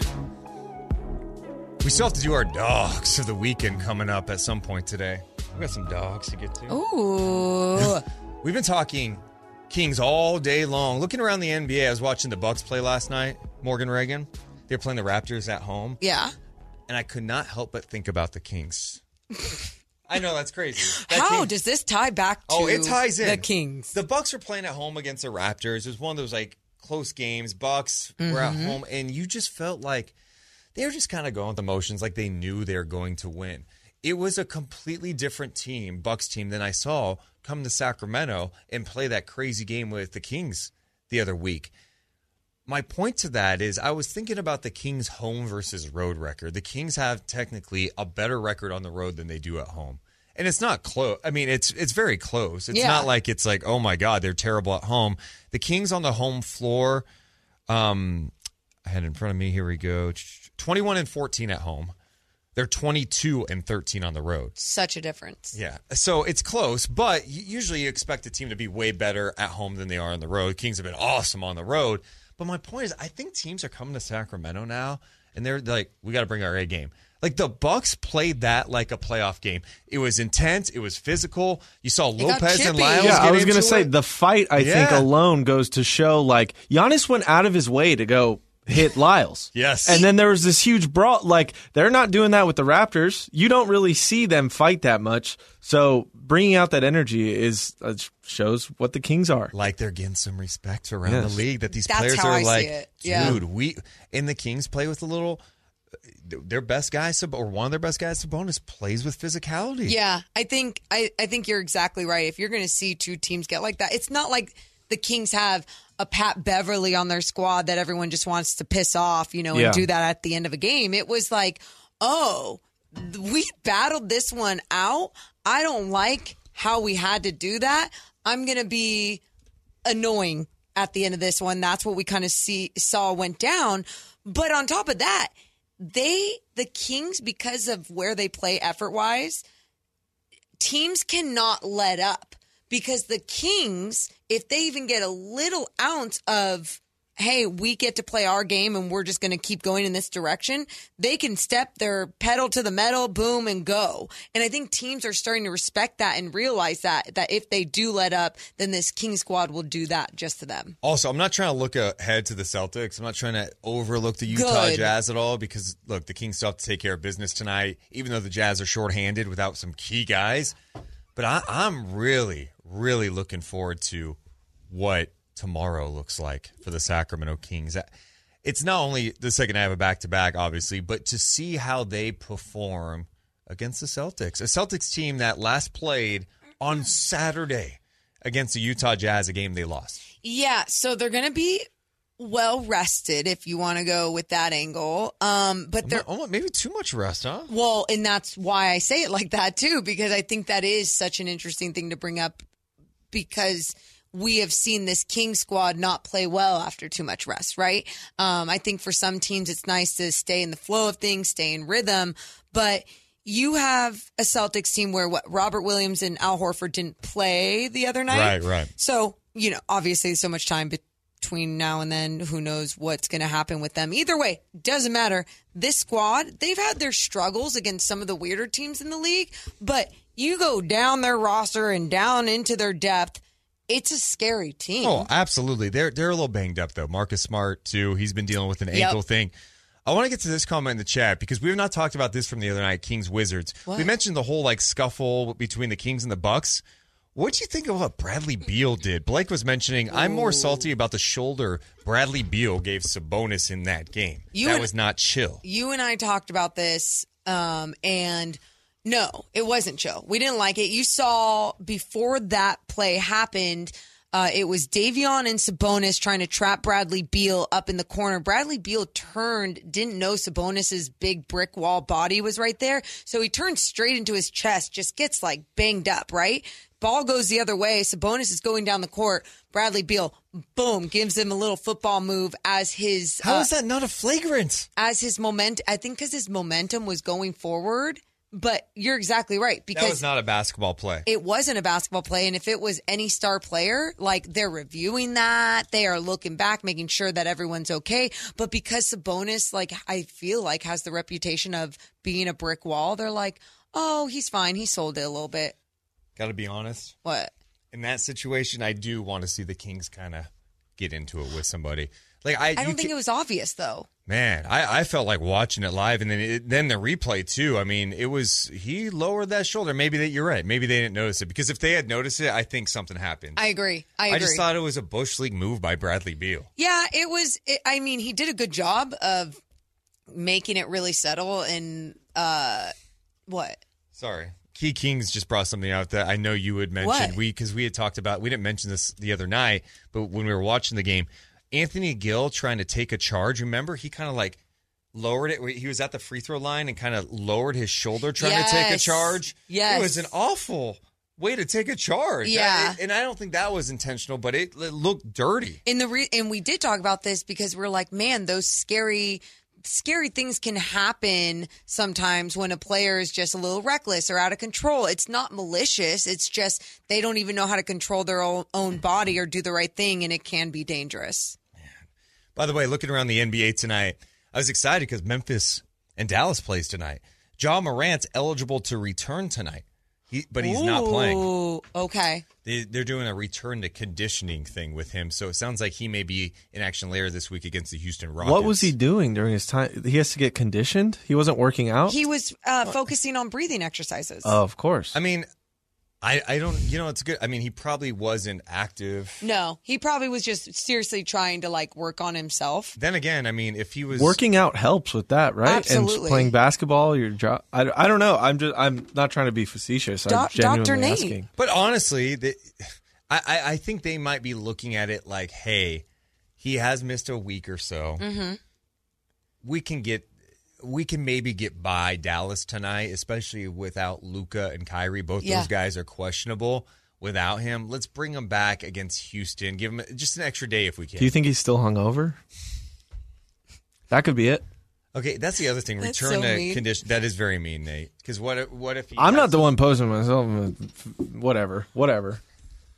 Nate, what if, he he may have an alcohol issue. It's a disease. Like people struggle with this. Listen, stuff. I have family members in AA, yeah. so I understand that. So you can take But a they're shot not- at him because of that. Okay. Yeah, a shot at him while he's taking a shot of tequila.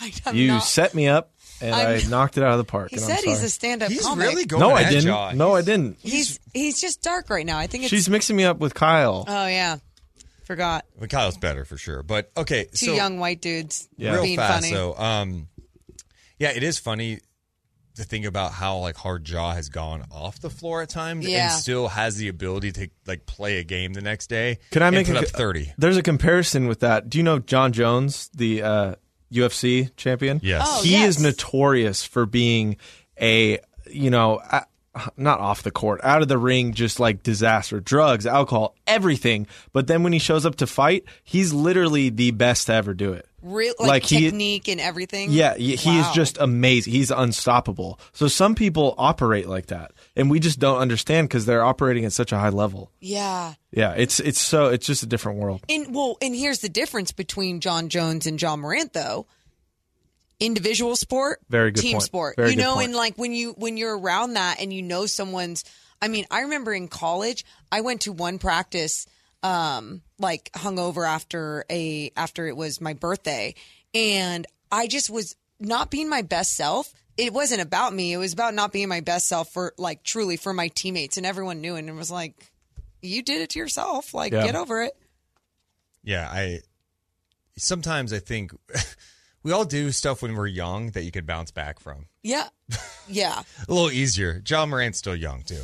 Yeah, I just hope he's he's in a good spot now when he comes back. The Grizzlies need him too. They're trying to get that number two seed. They're right now right behind Sacramento. It's going to be tough tonight, even uh, if Luka or Kyrie plays. That's going to be a challenge. It will be. Absolutely. And I I mean, I was just about to be like, "Oh, I'm excited to watch that game." Um just to see it even without I, I'm I'm so invested into like all obviously every single thing that happens in the Western Conference right now. I think we all are truly, um, which makes important basketball so fun right now, Deuce. It's something that we haven't had to really like deal with for so long. I know it's been way too long, but now it's here. It's here. Uh, we got to talk some Kings coming up. Also, I want to have you guys weigh in on Klay Thompson versus Dillon Brooks Okay. over the I'm down for that. Some yeah. people Yeah. were kind of going at Clay a little bit, and I'm curious to get your guys' perspective. It's Deuce and Mo on Sactown Sports 1140. Always live on YouTube.com slash Sactown Sports 1140.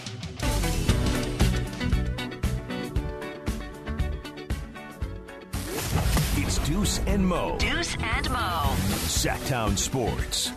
Yeah, Nate Littlefield with the update talking about Sabonis. Just checking out SactownSports.com. And of course, Frankie Cardicelli has a story up about it. Pretty interesting to note Sabonis is one of four players to be named Player of the Week three or more times this season. You guys want to guess the others? Well, I know because I saw his tweet, but um, do you want to guess the other players that you think that have been named Player of the Week three or more times, Nate? This year. So not back to back, just player of the week 3 Uh-huh. more times. Does it have to be Western or? Uh, Nope. No, Well, just- Embiid's one because he just Okay. did it. He, Embiid. he just did it with us, right? Or Yep. with Sabonis. He was last week and this week. Okay, correct. but we're talking about three or more times Three or this year. more. But you're right. oh, Embiid- three or more. Oh, okay. Embiid okay. is one of them. Um, Embiid. We'll say Jokic. no. Oh my No. God, he's not. No. That's surprising. Uh, I'm just gonna go easy again. I'm gonna go uh, Giannis. Yes, yeah, yeah, yeah, Nice. yeah. Yeah, yeah. So there's two more or one more? Two There's more. one oh, one more. more. Oh my goodness. Is it a? Is it Luka? Uh uh No, it's a guy whose team is actually one of the worst teams in the Western Conference. Steph Curry? Uh uh They're not one of the worst. They're teams. 11 out of 15. Go. The keep Warriors go- are 11th now.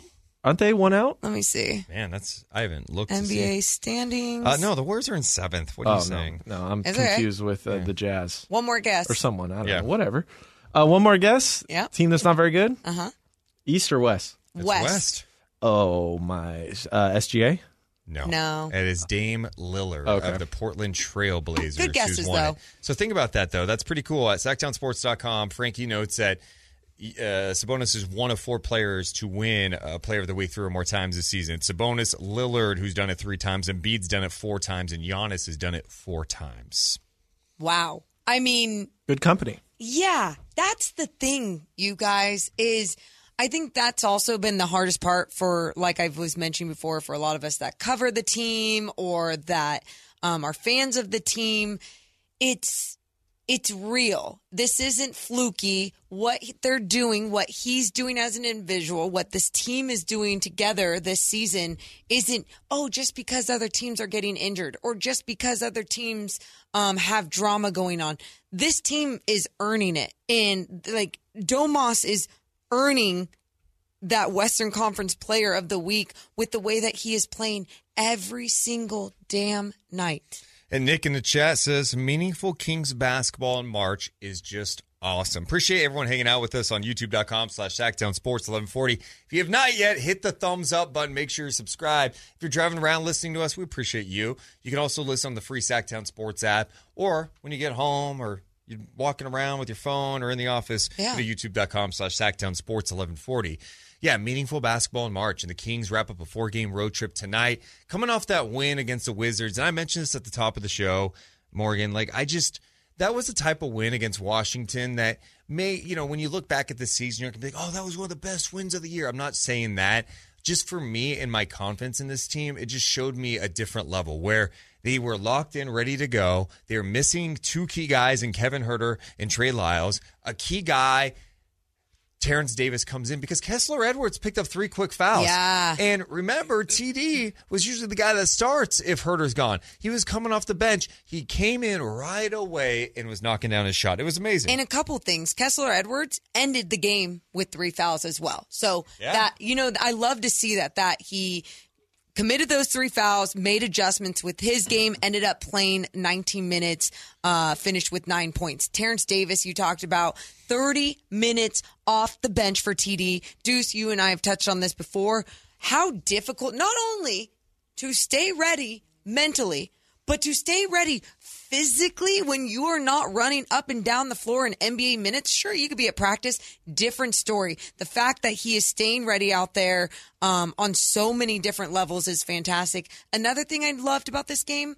The turnovers, only eight for the Sacramento Kings, just really playing crisp, playing sharp, playing together. It looked great. Yeah, their offense was spectacular in that game. It's one thing about the shot making. Yeah, you can make shots, and that can be misleading sometimes. Yeah. Say, oh, a team just got hot. It was how they were running their stuff. I mean, it was looking like prime warriors, right? Like the the movement, off ball movement, the Yeah. screening, the extra passes, the shot making. The offense is playing at such an elite level. They've done it all year. Another game where you put up 132 and De'Aaron Fox has 12 points. Like that's how explosive this team is. That De'Aaron Fox, who's been on the tear post All Star break, averaging close to 30 points a game, has 12 points, six of 12 shooting, and you still put up a buck 32. Yeah, it's. I. I mean, if you had told me that, I'd have been like, "Oh, the Kings probably lost, right?" Um, and it's fun to see Sabonis's stat line too because. Uh, when the game ended, it was 39 and 9, but they changed. They gave him an extra assist. So it was 30, 10 and 9 on the verge of another triple double. Um, finished the game with the double double. Harrison Barnes only with 11 points. So yeah, if you told me a game like that with Barnes and, and De'Aaron Fox under 15 points each And no Huerter. and no Huerter, I would be thinking bad things. We don't even mention either, though. How about Keegan in that game, knocking down some shots? Yep. I loved Keegan. What did you? Well, what you guys were talking about um, Kessler coming in and getting minutes. Were you guys shocked that he was picked to play uh, over either Malik or TD? And why do you think they brought Kessler in to start? Yeah, I think one, I'm not shocked that he kept Monk coming off the bench. I think Yeah, we've that seen makes multiple total sense, times, yeah. he loves Monk in that role. Yeah. He wants Monk to be the sixth man to come in and run things, especially if Fox is on the bench. He could set up the pick and roll with Sabonis, gives that that group life coming off the bench. I, I wasn't surprised because Terence Davis started the second half of that last game and wasn't totally locked in, ready to go. And I think that frustrated Mike a little bit. And I think what he saw with Kessler is we want a guy that can go out there and defend. And if you're going to go out there and defend and create something for us, you're going to play. And that's why he started. That's how I feel about Kessler Edwards. It's. I I also felt like he already knows what he can get from TD, and they're this late in the season. They're going up against an under 500 team, and maybe it was also to be like, what does Kessler Edwards look like in this lineup with you know being in this starting lineup with these caliber of players? You know how sometimes.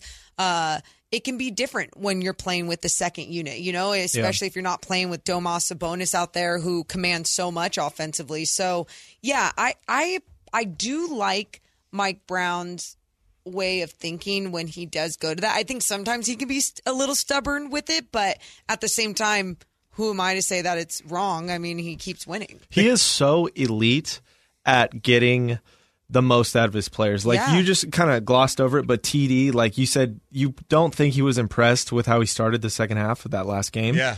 And then all of a sudden TD almost like what a coincidence he comes out and has a monster game the next game. So I might and you know he does the call outs in quotes in the in the post game pressers and he calls out certain players and then they they respond so well. He's Yeah. so good at getting the most out of players. And I think that sometimes, like the whole calling out thing, some players don't like that stuff. Sure. And he doesn't do it all the time. No. But the biggest thing will Mike Brown will do is he's never going to call you out to the media without first communicating it with you. You know what I mean? Like, Yeah, I don't know that personally, Yeah. but you saying it, I mean, I believe you, and I believe from everything I've seen on the outside. I haven't been in there and experienced that, but I 100% believe what you're saying. Yeah, his communication with the guys, and it, started from the, the jump, where when he took the job and in the training camp, you know, they had meetings where they said, "This is the role, this is what it's going to be," and guys have bought in. It's it's not to say it's been easy to buy in at times, especially. You know, for someone like Terence Davis in the lineup, Yeah. but like for the most part, he's been really good when his ni- when his name is called. And you started talking about Keegan Murray, another guy that he has called out and that has responded Yeah. so well. He finished this game against the Wizards with 35 minutes played, 19 points, five boards, two assists, one block, Ooh, first- two steals. First play of the game. What'd he do? Nice Yeah. little floater. Oh, yeah. He had a couple of bad shots where his air balls, but he like had a steal right after that. Uh, I, he's putting the ball on the floor more, knocking down the three. Keegan shoots the three right out of the gate too. Recently, he's just been putting up a three early, and you know it hit. It's he's he's so impressive. Yeah, he's feeling good, feeling Yeah. in rhythm, and I think he's feeling empowered and confident Mm-hmm. from his teammates. You know, Domas is probably encouraging him on the side, like, shoot that shot. Like, Yeah, don't take like, your why time. wouldn't you? Right. And Yeah. if you're not going to shoot that shot, you better take it to the hole. Like, we depend on your offense just as much as anyone else. How wild is it that we're talking about the Kings playing these meaningful games in March, and one of the guys who has been kind of this perfect player for this team off the bench or in the starting role is Kessler Edwards. Yeah, that's. I mean, the, remember when they traded for him? Oh, the, Kings made a trade. Like, Oh, Kessler Yeah. Edwards. Okay, like I, I remember him doing some nice things in Brooklyn. Okay, but he wasn't playing this year. And then the trade deadline comes and goes. We're like, oh my god, all these teams made these moves, and mm-hmm. the Kings' one move is Kessler Edwards, and the Kings got paid cash to take them on. The Nets had luxury tax issues. They didn't have to give up anything for a 22 year old who fits exactly what they need. And he's come in, he's playing defense, defending multiple positions. He's long, he plays physical, he goes and gets a rebound, and he's knocking down the 3 Mm-hmm. It's been nice. I was just thinking. I was thinking on the way to work today. I think Morgan. I think you touched on uh, how just you were talking about those guys harassing you or whatever. But Monte, uh, like that. The deadline for me completely. Obviously, I'm a dumb fan or whatever. But Yes, you are. the deadline completely solidified that Monte knows what he's doing. He didn't make any trade. He didn't do. Uh, he made a trade. He didn't do any. The Kings were chastised for not doing anything Yeah. at the deadline. Right. It's all anyone was talking about. But you look at him now. Everything's working. Everything's working right. You trust him with the Keegan Murray pick. Everyone was so mad about him for that. The Domas Halliburton thing. You just got at this point. You just got to sit back and trust this guy. Mm-hmm. Let him do what he wants to do. dude nate i and like i was definitely one of the ones i wasn't super critical of him not making a move at the trade deadline i was just more upset because i'm seeing teams like the Yeah. lakers get vanderbilt right Yeah, like And what I'm- about what about me? What it- about us? Right. Yeah. And it takes obviously two GMs to tango, two teams to make a deal. So it's not only going to be on him. Like, what if he tried something and it just didn't work? But I think, you know, something else I said to Deuce yesterday on our way to Stockton, Kings game yesterday was. Um, I was like, oh, you know, we because of course all we do is talk about basketball, and we were talking about Kessler Edwards. Ball is life. Ball is It, like, life. literally. And I'm like, I'm like, oh, it's just a low risk. And you're like, no, Morgan, it's a no risk move. You got paid, and Exactly. you got a young player out of it. You- yeah, you you took on a guy to just take a look at, and now he is playing for you in the middle of a playoff race. I guess the only risk would be trying to fit him in somewhere and taking minutes from someone else, maybe. Kind of like I think there was something early early in the season, like we had to play Keegan Murray. We didn't want another young guy on the team who was so raw when you already have one on a winning team. So I guess maybe that, but you know that's gone now. That's gone. He's solidified himself. Well, and they didn't have to give up any key guys to, you know, Nothing. s- Sometimes you worry about giving up someone in the locker room, what that could do to the vibes. at the Jumper, trade deadline. baby. and they didn't have to do that. You know, uh, you know, I've been keeping an eye on Jared Vanderbilt in L.A., and there are times, man, it, it really hurts the spacing for the Lakers because they don't defend him. And I like Jared Vanderbilt. I think he could have helped this team big time, but the lack of offense is a pro it's problematic for the Lakers sometimes because they they he he doesn't shoot well and, Well- and it, it, it, they don't guard him. They need more, obviously, but they also have a key piece in Austin Reaves, who's going to be a Laker for the rest of his life after a performance like he just had. So, oh my God. I know. There was I saw Why like do they a need LeBron back when they have Austin Reaves, who's getting MVP chance last night? MVP chance and and I mean I saw like seven articles written on him today. Like Wasn't he like seventh in the All Star voting too? He was. He was top ten for a while. when you're an LA Laker, man, you're I mean your Imagine if Fox was. right. It would be game over. If you're a Laker that comes out of nowhere to have a big game, they love you. Yep. Look If- at THT. If you're a white Laker, oh my God. Caruso, Yep. Austin Reaves, and you have a good game, look out. You're a god all of a sudden. It's funny how that works. hmm. Interesting. All right, coming up next, uh, we'll, we'll talk some more Kings, but we do need to get into this Brooks versus Thompson thing. We're going to do that in 60, 60 seconds on the radio side. Deuce and Mo on Sactown Sports 1140.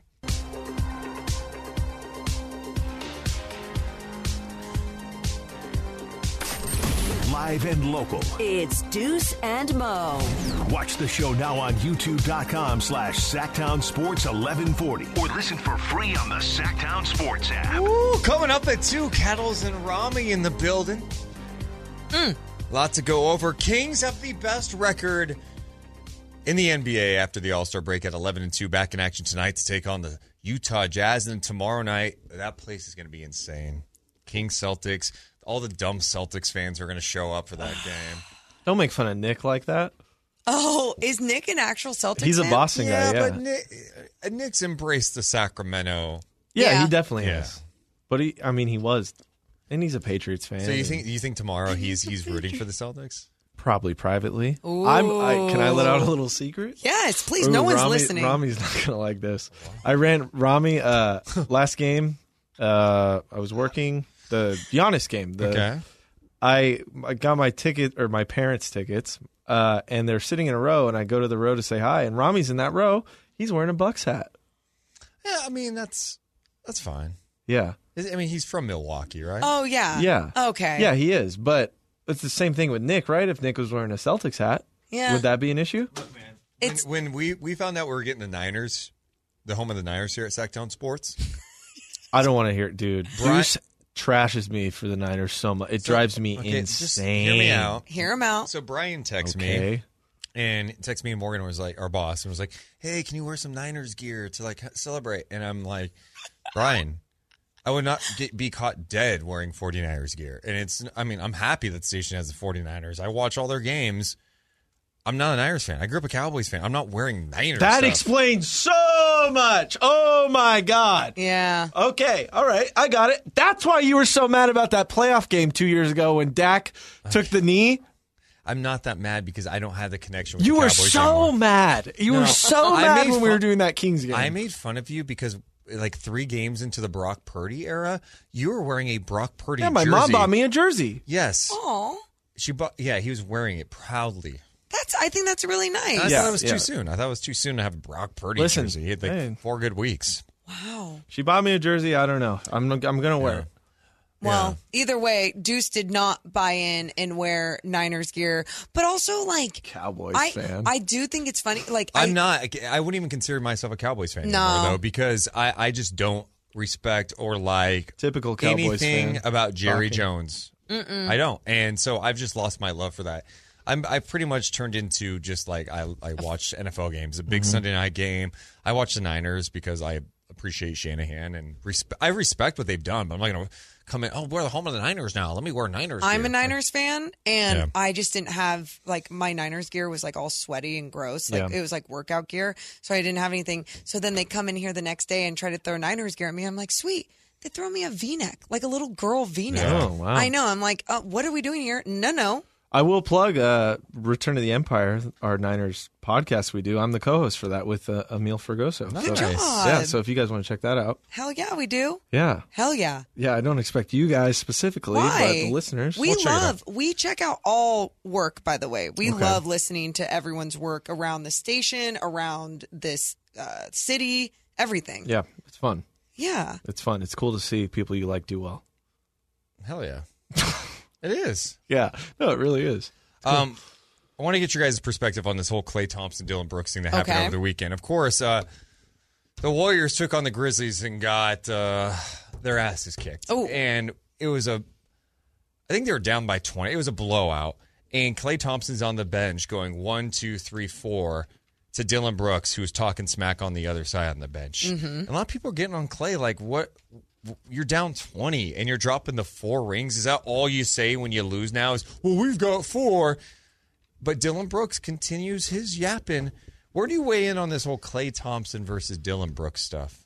Well, first, I think we all feel the same about Dillon Brooks. He's a bum. All these things. Blah, The blah, blah. camera shover, Yeah. Dude, that and by the way, that guy's hurt. Yeah. And I, Jason, lawsuit inbound. yeah, with the Miami Heat Get uh, paid, brother. radio guy, Jason Jackson, like tweeted about the other day, like, hey, like this should be noted that this guy is still it's not just, and they're not just throwing it out there to like sh- throw it in Dillon Yeah. Brooks' face. They're like, no, no, like what this player did is very dangerous. Okay, but what, what about this Klay Thompson Dillon so Brooks? the Klay Thompson and Dillon Brooks deal, though, um, I look. I always you, you think about the Warriors and they can back up all their trash talk with "We got the rings, we got the rings, we got the rings." Now the only thing I'll say is when you're down by 20 and you're saying we got the rings, we got the rings, it, there's just not, it's not as cute. Um, Deuce, you and I have experienced watching some players in the G League that uh, down by 30 and they're shushing the bench after making one three. Yeah. It's, and it's like, wh- what are we doing here? You shouldn't be doing that right now. So I don't love it, but at the same time, it's like, he's still can do it. Well, Dillon Brooks after the game said, "Well, he's got four rings. That's all he was saying. It's motivation to us. We want a ring as well. It's friendly trash talk, but you know, I just hold a lot of real estate over there in San Francisco." So that's Dillon Brooks. Klay Thompson. Well, good for him. He's probably very rich if he's got a lot of real estate there in SF, huh? wow. Should we get the? It's expensive to live there. No, we got it. We got the joke. you, I'm glad you explained it. Uh, after the game, Klay Thompson said, "This is great. I don't care about Dillon Brooks. When he retires, I don't think anyone will ever talk about Dillon Brooks ever again. I promise you, it's sweet right now, but wait ten years." Damn. Do you guys think that people will ever talk about Dillon Brooks again after this? I mean, What I- what's after this though? Like, what are we talking? Because like he's going to be a relevant player. He's a good NBA player. he's not a good NBA player. I mean, he's like good. If you're in the uh, okay, yeah, you're right. I said good NBA player. He's a good enough player to be in the NBA. Okay. right? Sure. So people will talk about him, and he's gonna do this stuff. He's gonna do some Pat Bev stuff. So, I mean, that's how he's gonna be remembered if he is remembered. you know what he's going to be remembered as? As the guy that did dirty stuff all the time. Wasn't Yeah. good enough, so had to rely on that Where, stuff. whether it's hitting Donovan Mitchell, Mitchell in the balls, dirty fouls, Yep. uh, pushing a camera guy, I, I just I don't get down with him, and he does all this talking. I just it, it to me he's not good for the league, and it, it's a reason why the Grizzlies are kind of in this weird spot right now. You Yeah. got him distracting things, you got Ja Morant stuff. I just don't like Dillon Brooks. He's not Draymond without four rings, right? That's not who he is because Draymond was actually at his peak very good, but Well, Draymond now is, When Dillon Brooks wins the Defensive Player of the Year award, just just let me know. yeah, okay, Yeah, that's you what I thought. like, yeah, yeah, yeah. People like to take shots at Draymond, and I'm fine with it. I think he was brings a very good player. But d- does Dillon Brooks made an All NBA defensive team? Mm. No, no. It's it's again he plays. Dillon Brooks is one of those guys that, of course, if he's on your team, you probably love him because he plays with an edge Yeah. and you like that. But he also looks in the mirror, and I think he thinks he is a goat. And his confidence, you like to have a guy with confidence. But let's also note that Dillon Brooks is shooting 40 under 40% this year from the field. Let's also note he's shooting 32% from three, yet takes six a game. Oh. So you, you add in that element where he doesn't have a good, like, he should not be taking 14 shots a game in the NBA because he's not that that's not his game. Dillon Brooks could be in a, a star in his role if he wanted to be, but he doesn't. It's all about the extracurricular stuff. It's about the John. It's about trying to prove how tough he is and pushing a camera guy, hitting the guy in the balls. Like that's not toughness. No, and I think it's. I mean, it's like it's fake toughness, right? It's like Yeah. trying to again rely on something else because you aren't as talented as you wish you were, and I, I- think when you even want to try and compare him to Draymond, it's ridiculous because Draymond Green also has made his teammates better over the years. Now, I'm not counting this last year punching a teammate in the Yeah, face yeah. and obviously being a part of the reason why they aren't um, as good as they should be around Steph Curry. But still, Dillon Brooks, different category. And it's sad because there was a little spark there for a little bit when the Grizzlies were like, oh, the cute story, Desmond Bane, Ja Morant bringing Desmond Bane the, the most improved player of the year trophy. They're a pl- they're a team to me that's talked like they've won something. Yeah. And until you actually win something, don't talk. And I, I actually kind of am eager to see if the Kings end up playing them at some point in the playoffs this year because that could be a good rivalry. I do think it could get a little chippy. It could get chippy. Could be fun. Um, coming up next, we got to get to dogs of the weekend. You have any dogs of the weekend, uh, Nate? Are you familiar with dogs of the weekend? Yeah, is there some- Yeah. a performance in sports or in life where you go, oh, that was a dog performance? We got that coming up next. Ooh. Deuce and Mo on Sactown Sports 1140. It's Deuce and Mo. Deuce and Mo on Sactown Sports. It's kind of poetic that we're doing dog of the weekend right now because I just saw my guy G Man tweet out what Domantas Sabonis is doing for the Kings with a broken thumb defies belief, toughness personified. Ugh, well said, G Man. Yeah, well said. You might be dog of the season, to be honest. Ooh, If what we're giving a- out, if you're giving out the dog of the season award in the NBA, Nate, do you like? How's he my was how's not my dog? impressed. He was not impressed. No, he's just doing other things. Nate, what do you think about my dog? Bark. I Ooh, wanna- see, What's your bark like? I Yeah. just want, I, I, See- I didn't say you. Oh, sorry, I wasn't in program. Uh, six and a half is what I gave you, and I don't bark. Really? there you go. Can you give me a bite? Like if you had to do a little bark. That was good.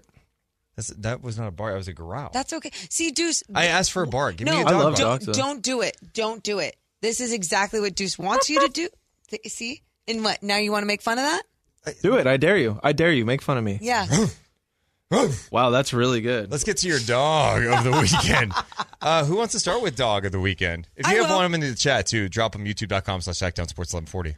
Um, mine's not an obvious one, but um, he's won it before, or he's been the dog before. But I'm going to go with Davion Mitchell. I just think when you see a defensive performance like you saw, Yeah, why haven't we talked about what he did against Bradley Beal? I mean, and you're right. We haven't enough. Like we we broke down a lot of different elements of the game, but really thinking about what Davion Mitchell did against Bradley Beal, making him look like he's not even a star player out there, and on top of that, uh, just executing his individual defense, one-on-one defense, on-ball defense. I mean, at such a high level mm. to help this King squad lead them in a direction to a victory and to knock down two threes, you know, to still be productive enough on the offensive end. Just definitely my dog of the weekend.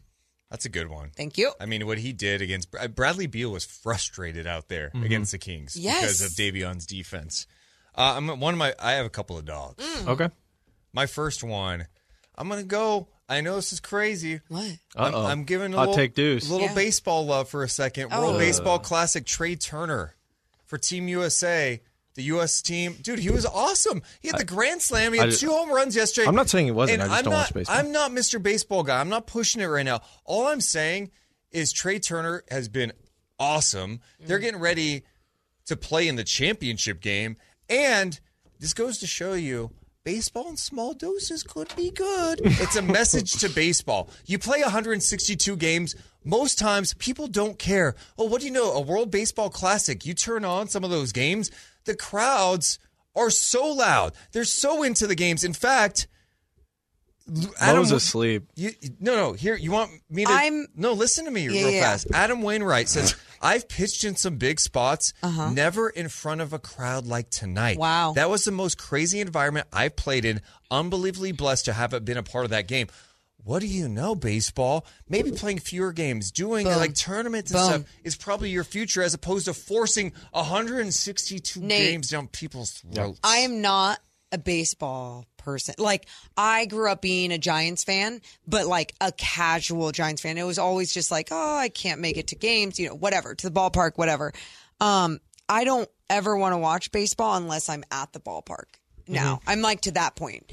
Yeah. And with this story, Deuce is absolutely right. He was raving about some of the highlights that you Dude, were the seeing The atmosphere was insane. in where where it's like there's obviously something there. You know, people still love baseball, but it's how they market it. It's Yep. how um t- how long the season is. The fact that they haven't ever evolved because it's all about money. Actually, no, it should be about quality, not quantity. like, the- let's I, be real. I, I appreciate you guys taking over the dog of the day by giving your critique of baseball. But can we give some love to Trea Turner? What do you think? I don't doing? even know. I don't even know. Four home runs and ten. RBIs in the World Baseball Classic. I mean, is that hard? Are you you- okay? Stop it. That's being ridiculous now. I, yeah, we really don't know. Well, U.S. will face the winner of Mexico and Japan in the final, so Yeah, that's congrats. cool. That's cool. Yeah, that is congrats. so cool. My dog of the week. Yeah. Can it be an actual dog? Oh, It's uh, my parents' dog, Chuck. Uh, take a look at Nate Littlefield on Instagram. Look at my story. My girlfriend posted a picture. I'm holding up the dog by his neck. yeah, his little why- neck I, fight. you know what? I did see that. Why? It's he not a- loves it. He I loves it. it's like a, He it's does like a love mama, it. a mama dog. I'm like his mama. Yeah, I'm, I'm his like mama. his mama. Then you should have done it with your mouth. I've done it with my mouth. I will show you a picture. I do do it with my mouth. I'm not joking. So why is he the dog? he's Did he- my he's my dog. Oh, wait, is he your dog or your parents' dog? He's like mine. I'm his mama. Okay. Oh, that's so cute. I don't like how you're saying that. I like I don't. You're my mama. I like it. No, I don't. That's, It's what's weird like, about Do it? you let him latch onto you? That's what it sounds like when you're talking about. Dear God. that. Yeah. Dear no, Deuce, you dear God. The dear God is is geared No, I don't toward like you. how he's saying that. I'm his mama. Okay. Why are you saying it like that? I think it's sweet and cute. Nor, I'm just saying, I'm his mama. yeah. I don't know. I, I, love don't know. it. I think it's adorable. I That's love how I say that word. And I don't you know. would you do say this- mama. I'm Chuck's mama. You say mama. Mama. When I'm you his say mama, your mom, and I hold him like a little baby. Oh, do, do you say that to your mom too? Hey, mama. No, I Hey, say, mama. hello, mother. It's nice to see you today. Do you actually call her mother? I go, mother. It's nice to be in your presence. Thank you for having me. is she Thank you creeped out by jersey. you calling her mother? No, Mama. I don't think so. Okay, so your dog of the weekend is your dog. Yeah. Uh, my next dogs, I'm going to give some love to Princeton. Princeton in Sacramento. Shout out to them. Hell You beat Arizona. You beat Missouri. You do it in Sacramento. Shout out Pete Carril. They were the almost. Oh yeah, talk about that. Yeah, his connection with the Kings, of course. Of course, Geoff Petrie, former Kings GM, and Monte McNair, current Kings GM, went to Princeton. They're going to the Sweet 16. That's a big deal. They have not been to the Sweet 16 since like 1960 something. That's really cool. And no, I, I that w- they were almost my dog of the weekend. You know, there's a lot of really cool March Madness um, miracles and stories and moments, and it's cool that they were one of those big moments. And my last one, I also want to give some love to 16 seed FDU. I know they're gone now after losing yesterday. Yeah. But the fact that before the game against the number one seed Purdue, Tobin Anderson, their head coach, was like, "Get the camera on me. I don't care if this is. We could beat Purdue." What would he say? I probably butchered that whole He thing. said he called for the camera and he's like, you know what? One of his players said to me today. He said, I've been watching tape, and the more I watch, the better chance we have to beat them. I think we can beat them. Something like that. and guess what? They did. Yeah, they did. yeah, so cool. Oh. I mean, they they believed it, they saw it, mm-hmm. and they did it. Think it, dream it, do it. Does Yes. anyone Think ever it, dream it, do it. No one trusts Purdue in the tournament. I mean, I think that's just you don't have to be a college basketball fan to be like, yeah, you don't pick Purdue because you know they're going to be out fast. Why, Even why would you even? Why? history every year. Okay. they have letdowns. Matt Painter, what's up, We should give a shout out to to the Sac State women's team, even though they lost. You know, big props to them. dude? I mean, look, they Stingers they, up. They won. they made it. They, made it yeah. to the NCAA tournament. That's never happened for Yeah. them ever. They took on UCLA. They lost, but dude, they deserve so much love Yeah. for what they were able to accomplish this year. Stingers up, way I'm sure. Jason Ross was pretty split between those two. Big UCLA guy. He calls Sac State football, so I I know. know, he's he's probably split on that. You know what? I think no matter what, he like bleeds Sacramento proud. So Yeah. I'm sure he was rooting for Sac State and is so angry that UCLA won. so pissed off. angry. Pissed oh, off. he's so mad. Well, his Bruins did win in Sacramento, the Yeah. the men's side. So Oh, there you go. So he got he's he's feeling probably pretty yeah, good. UCLA proud. All right, we got more coming up, including look ahead to Kings and Jazz, Cattles and Rami at two. It's Deuce and Mo on Sactown Sports eleven forty.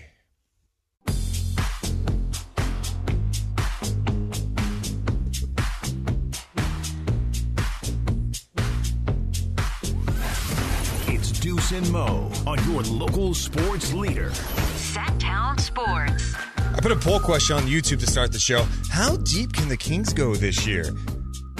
The options first round and out, second round, conference finals, or NBA finals, baby. 37% of the votes. Said. NBA Finals, baby. The next 33 say conference finals, 25% say second round, 4% say first round and out. Amazing. Yeah, I I wonder how people are going to feel if they like if the Kings did have like a first round exit. I Uh, guess it just depends on how the series would go. Like if let's like they played well, But but, they they, lost. lost. Okay, here's my my thing. I would be fine no matter what happens. I really would be. Um, I don't think that's a winning mentality, but you got. I just haven't. I haven't seen it here before, and I. It's not me doubting that they can do much more than what I'm saying because I do believe that they can. I'm just saying, me personally would not be like heartbroken. You're cautious. You know, you've had your heart broken before, and you're It's not even ready- about that. I promise. It's more just like it's not about being heartbroken. It's more just um, being realistic to what my expectations were Mm-hmm. this season, to them exceeding those expectations. So it's not like I'm sitting back and going. "Ah, Anything's good enough. No, I want them, no matter where this experience ends in the postseason, to to see something that they can truly just build off of. Not Yeah. like, oh, they're okay with losing too, just because I'm okay if they get knocked out in the first round. Yeah. I think the expectations are higher than first round, though. I'd say overall. No, for you, what are they? Oh, for I I would like to see them win the first round. I would like to see them win a playoff series at the very least. I think in any sport, if you're seeded this high, you should win at least. You should make to the next round. Yeah, I, I just think this year is so different in the West because even the teams below them, I mean, you look at if the Clippers get right and in a rhythm, like that's Yeah. a championship level team. The Suns are behind the Kings right now, but the Suns are also playing without Kevin Durant. So, like, I just think it's such an unusual year where it's not as if the Kings are number two and all the teams behind them are a joke. The West has been bunched up. Breaking news, you see the difference right now between 10 and 6 or 10 and 7, right? It's pretty close, but I do like the Kings advancing depending on the match. I mean, I think the Kings will get to the second round this year. I do. Wow. Yeah. Oh, okay. So let's say, let's, why don't we play a little what if? Oh, no. What, do you like the what if game or no? I guess. I want to play. Yeah. Oh, good. Thanks, Nate. Um, so let's say where is Dallas? the team I want to target. Mm, Where are Dallas? They're in the sixth spot. Let's say the Kings stay in the second s- in They- the second spot, right? They will not be playing the Dallas Mavericks in the first round. No. They would be playing the winner of the play in. So the play in teams are Warriors, OKC, Minnesota, and the Lakers. Do you feel confident against those four teams? The Kings coming out of the first. and, I- and when I say this, I'm not saying it's going to be easy because I think Minnesota presents some interesting challenges, right? But what's Minnesota going to do? Are they going to force back Cat?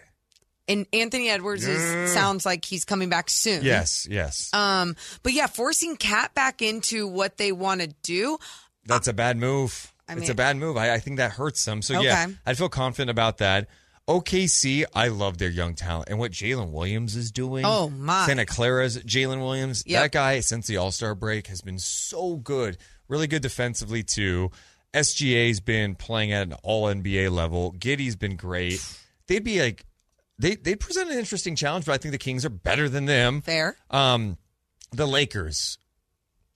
Look, I get it's LeBron, it's AD. I'm not there with them. Even with those guys, they're not good. It, I know you. s- I and I. and it's it's scary because it's LeBron and AD. There- you say there the you go. names. You say the names. But let's also Fox and Sabonis are playing at an all NBA level this year and the Kings have depth. What about the name the Lakers though? Does that scare you? I know No. that's silly, but just the That is the silly. history No. and everything involved. Okay. No. it's you know what what worries me the most is just like the matchup with Anthony Davis and just his ability to shoot over guys, his ability to be long and disrupt on the defensive end as well. Um, having someone and, and like let's say a healthy, locked in LeBron, like you just can't count that out. So that's where I get like, oh, that's scary. The Golden State Warriors? A little scary. Yeah, I mean I'm not gonna deny. They deny have it. four rings. Do you guys know that? Yeah, right. Four. Yeah, we have four. four rings. So you should take us serious. If Andrew Wiggins is not back for them, they're not a championship team. That's quite the situation as well too. Who knows what's happening with that? Like, I, I the reality is he's not around the team right Yeah. now. Yeah. So, and I just think their vibes are weird. I, the first round is going to be a challenge no matter who they play. But I still think out of all those teams, I'm like I like the Kings in the series. Okay. I do. Okay. No, and I, I think I'm not predicting sweeps or anything. but- Absolutely not. No, I, I think the the confidence that you have, I in so many ways I share that confidence because of the the way we've been seeing the Sacramento Kings playing basketball, right? Like the style of play is so sharp, it's so beautiful. It doesn't matter if it's a team under 500 and they're doing the right things or a team that's over 500 and they're doing the right things. You're seeing some beautiful basketball being played, being executed. I think the thing that always worries me the most is the experience from some of these other teams that the experience that they have in a postseason because we talk about how postseason is different basketball. But at the same time, if a better basketball team is playing on the floor and they don't have the same experience, doesn't mean that they still can't yeah. get over that hump. I mean, I think experience matters in some situations. Sure. Like the Warriors have a ton of championship experience. Four. LeBron has championship Yeah. experience, but I mean, OKC doesn't have that. Like Minnesota, like Minnesota went to the playoffs last But year. But I also don't think that they'll end up in that spot if it was uh Lakers and Warriors. so who do you think is going to be the the seventh spot? Let's just say it's the Warriors. Okay. You know, like if the if if the Well, we should also note today- the Warriors are a half game out of the sixth spot too. Yeah. So I mean, they they could still move their way up. I, I do think Dallas is the matchup people talk about most. I like that matchup for Sacramento too. Like, and I I know you go, hey Luka and and Kyrie, watch out. They can't defend, and I don't think they have the offensive explosiveness that the Kings have. Yeah. Totally agree. Yeah. And the Kings have, like, I think that's the other thing. Harrison Barnes has played in the playoffs. Sabonis has played in the playoffs. Kevin Huerter's played in the playoffs. It's not like nobody has. And by the way, like, De'Aaron Fox, you don't think he's played in meaningful games? The guy was part of a deep run in the NCAA tournament. No, and I'm not I'm not even it's not about denying I mean, you can go back to so many things that a lot of these guys have played at, at very high levels in important games. It's not even about that. It's just the best league in the world playing at a different level. There's something else to it. And you did sprinkle in a few names there that do have that experience, that know what it takes. I mean, even having Delly on the bench, like we we shared the Delly's tip- got championship pedigree. He's Human been there. beam. Oh, and by the way, I don't know the head coach of your team. right. I'm that's where no, I'm being serious Yeah. about No, I this. know. I am more concerned about playoff experience when it comes to coaches than anything. Totally fair. because that they set the tone, right? Sure. They come up with the game plan. Mike Brown, talk about postseason pedigree. He's been to the finals with multiple teams. He's been on the Spurs coaching staff, Steve Kerr's coaching staff, his own coaching staff in Cleveland. He Like, just won it last year. He just won it last year. And why were they winning it last year? Because Mike Brown's defensive adjustments, mm. throwing all these different defensive coverages at the Boston Celtics on their way to a championship. So when your coaching staff has that level of coaching, Yeah. adjustments, because that's what the playoffs are. Oh, it's about those tweaks. When you have that, that sells the rest of the guys down. I yeah. think. No, I, I think that it's also a fair point, and that's why. And I mean, these this Kings team has not done anything. At least, I mean, almost this whole season, but at least in the second half of the season, where they've shown anything that makes you not believe in them, right? Yeah. And their ability to play at the next level and to win at the next level. And Patrick in the in the chat says, and Brown's assistant coaches have a ton of playoff experience too. I mean, yeah, they uh, Jordi Fernandez was on Denver staff for the last however many years, five six years. yep. Even Doug is a player too. Like Doug's he's been there. been been there, done that. But Yeah. like Mike Brown would make Steph Curry, Steph Curry, a top ten player, whatever, all time, give him a defensive grade after every practice. It's like this guy doesn't mess around. It's it's no joke. Coaching adjustments matter so much. Mm-hmm. If you've got a coach that doesn't have that type of experience, it could rattle them a little bit. Yeah. it could rattle their their staff a little bit. It's gonna, yeah. but It's when your guy's been there, this is light work. Mike Brown's not tripping about, oh, I'm scared of the first round. What's going to happen? He's going to have his team prepared and ready to go. Kings have to go execute it, obviously, but they will be prepared and they're going to have the right game plan. There Should Yeah. be no worry about Brown. Especially there should there should be. I love the, the way that you spoke with so much confidence in that sentence is Yeah. how you need to have confidence in yourself. But proceed. Okay, okay. Well, I have more confidence in the Kings than me, so I don't know what that says about me's personality. But uh, when the Kings started 0 4 and Mike Brown's just like, we got it. Okay, I, I may have not believed him fully then, but now if that would have happened again, I would believe You him. You know why I believed him? I believed him because of what we were witnessing on the floor. Sure, And yeah. it was there was still good basketball being played and it was like, okay, now how do we make this Tie some loose ends up. yeah, yeah, to, clean it to, up. to clean it up to make it a W That's instead a great of an L. point. That's yeah. a great point. Yeah, and I, I wasn't questioning his coaching at all. It's just as a Kings fan, Yeah. I'm like, oh, we're 0 and 4 because oh, we were 0 and 6 what three years ago when they Mm-hmm. went to India and came back. It it's like it. You know, I was shook, but now I believe him. I believe him. If we lost four in a row, I would believe he would fix it. And then he Well, saw think about that. coach. Last, uh, he started the season with a four-game losing skid. Then the last long losing skid for the Kings came late Yeah. November. It was a three-game losing skid. Since then, they haven't had anything like that. Have we had two seven game win streaks? Because we've had a nine. I think we had two sevens. I believe. I think you're right. Yeah. Yeah. I think you're right. I'll, let's just say Been an yeah. impressive season, man. Yeah, There- it's go really seven fun. and five. You get fifty wins. Uh, what do we think tonight? Kings Jazz. Before we wind things down, Kings Jazz tonight. The beam's got to be lit. I know it's the end of a, a road trip, but tonight when I look at that, Markkanen's out, Sexton's out, Clarkson, go take care of business, get up big, and I want to see Fox play under thirty. I always say that. I always say take care of business, but truly, I'm right there with you, Deuce. With um, if you, we need to see Matthew Dellavedova play tonight, and that's a good sign that you're up big. Your guys are resting so they can get ready for the Boston Celtics tomorrow. But their mentality needs to be locked in, ready to go with this squad. Ain't going to be easy. What do you think, Nate? Kings by five. Kings. Look at that. That's not enough. That's not enough. I need No. Kings by twenty. Uh, Kings 15 by to twenty. Kings by twenty five. He's lying Okay, to thank us. you. Either Okay. way, the beam's gonna be lit, and we'll get you ready tomorrow on the show for a huge game. The Celtics in town, Kings and Jazz tonight, Kings Celtics tomorrow. Coming up next, it's Cattles and Rami. We love you guys, but we got to go. See ya.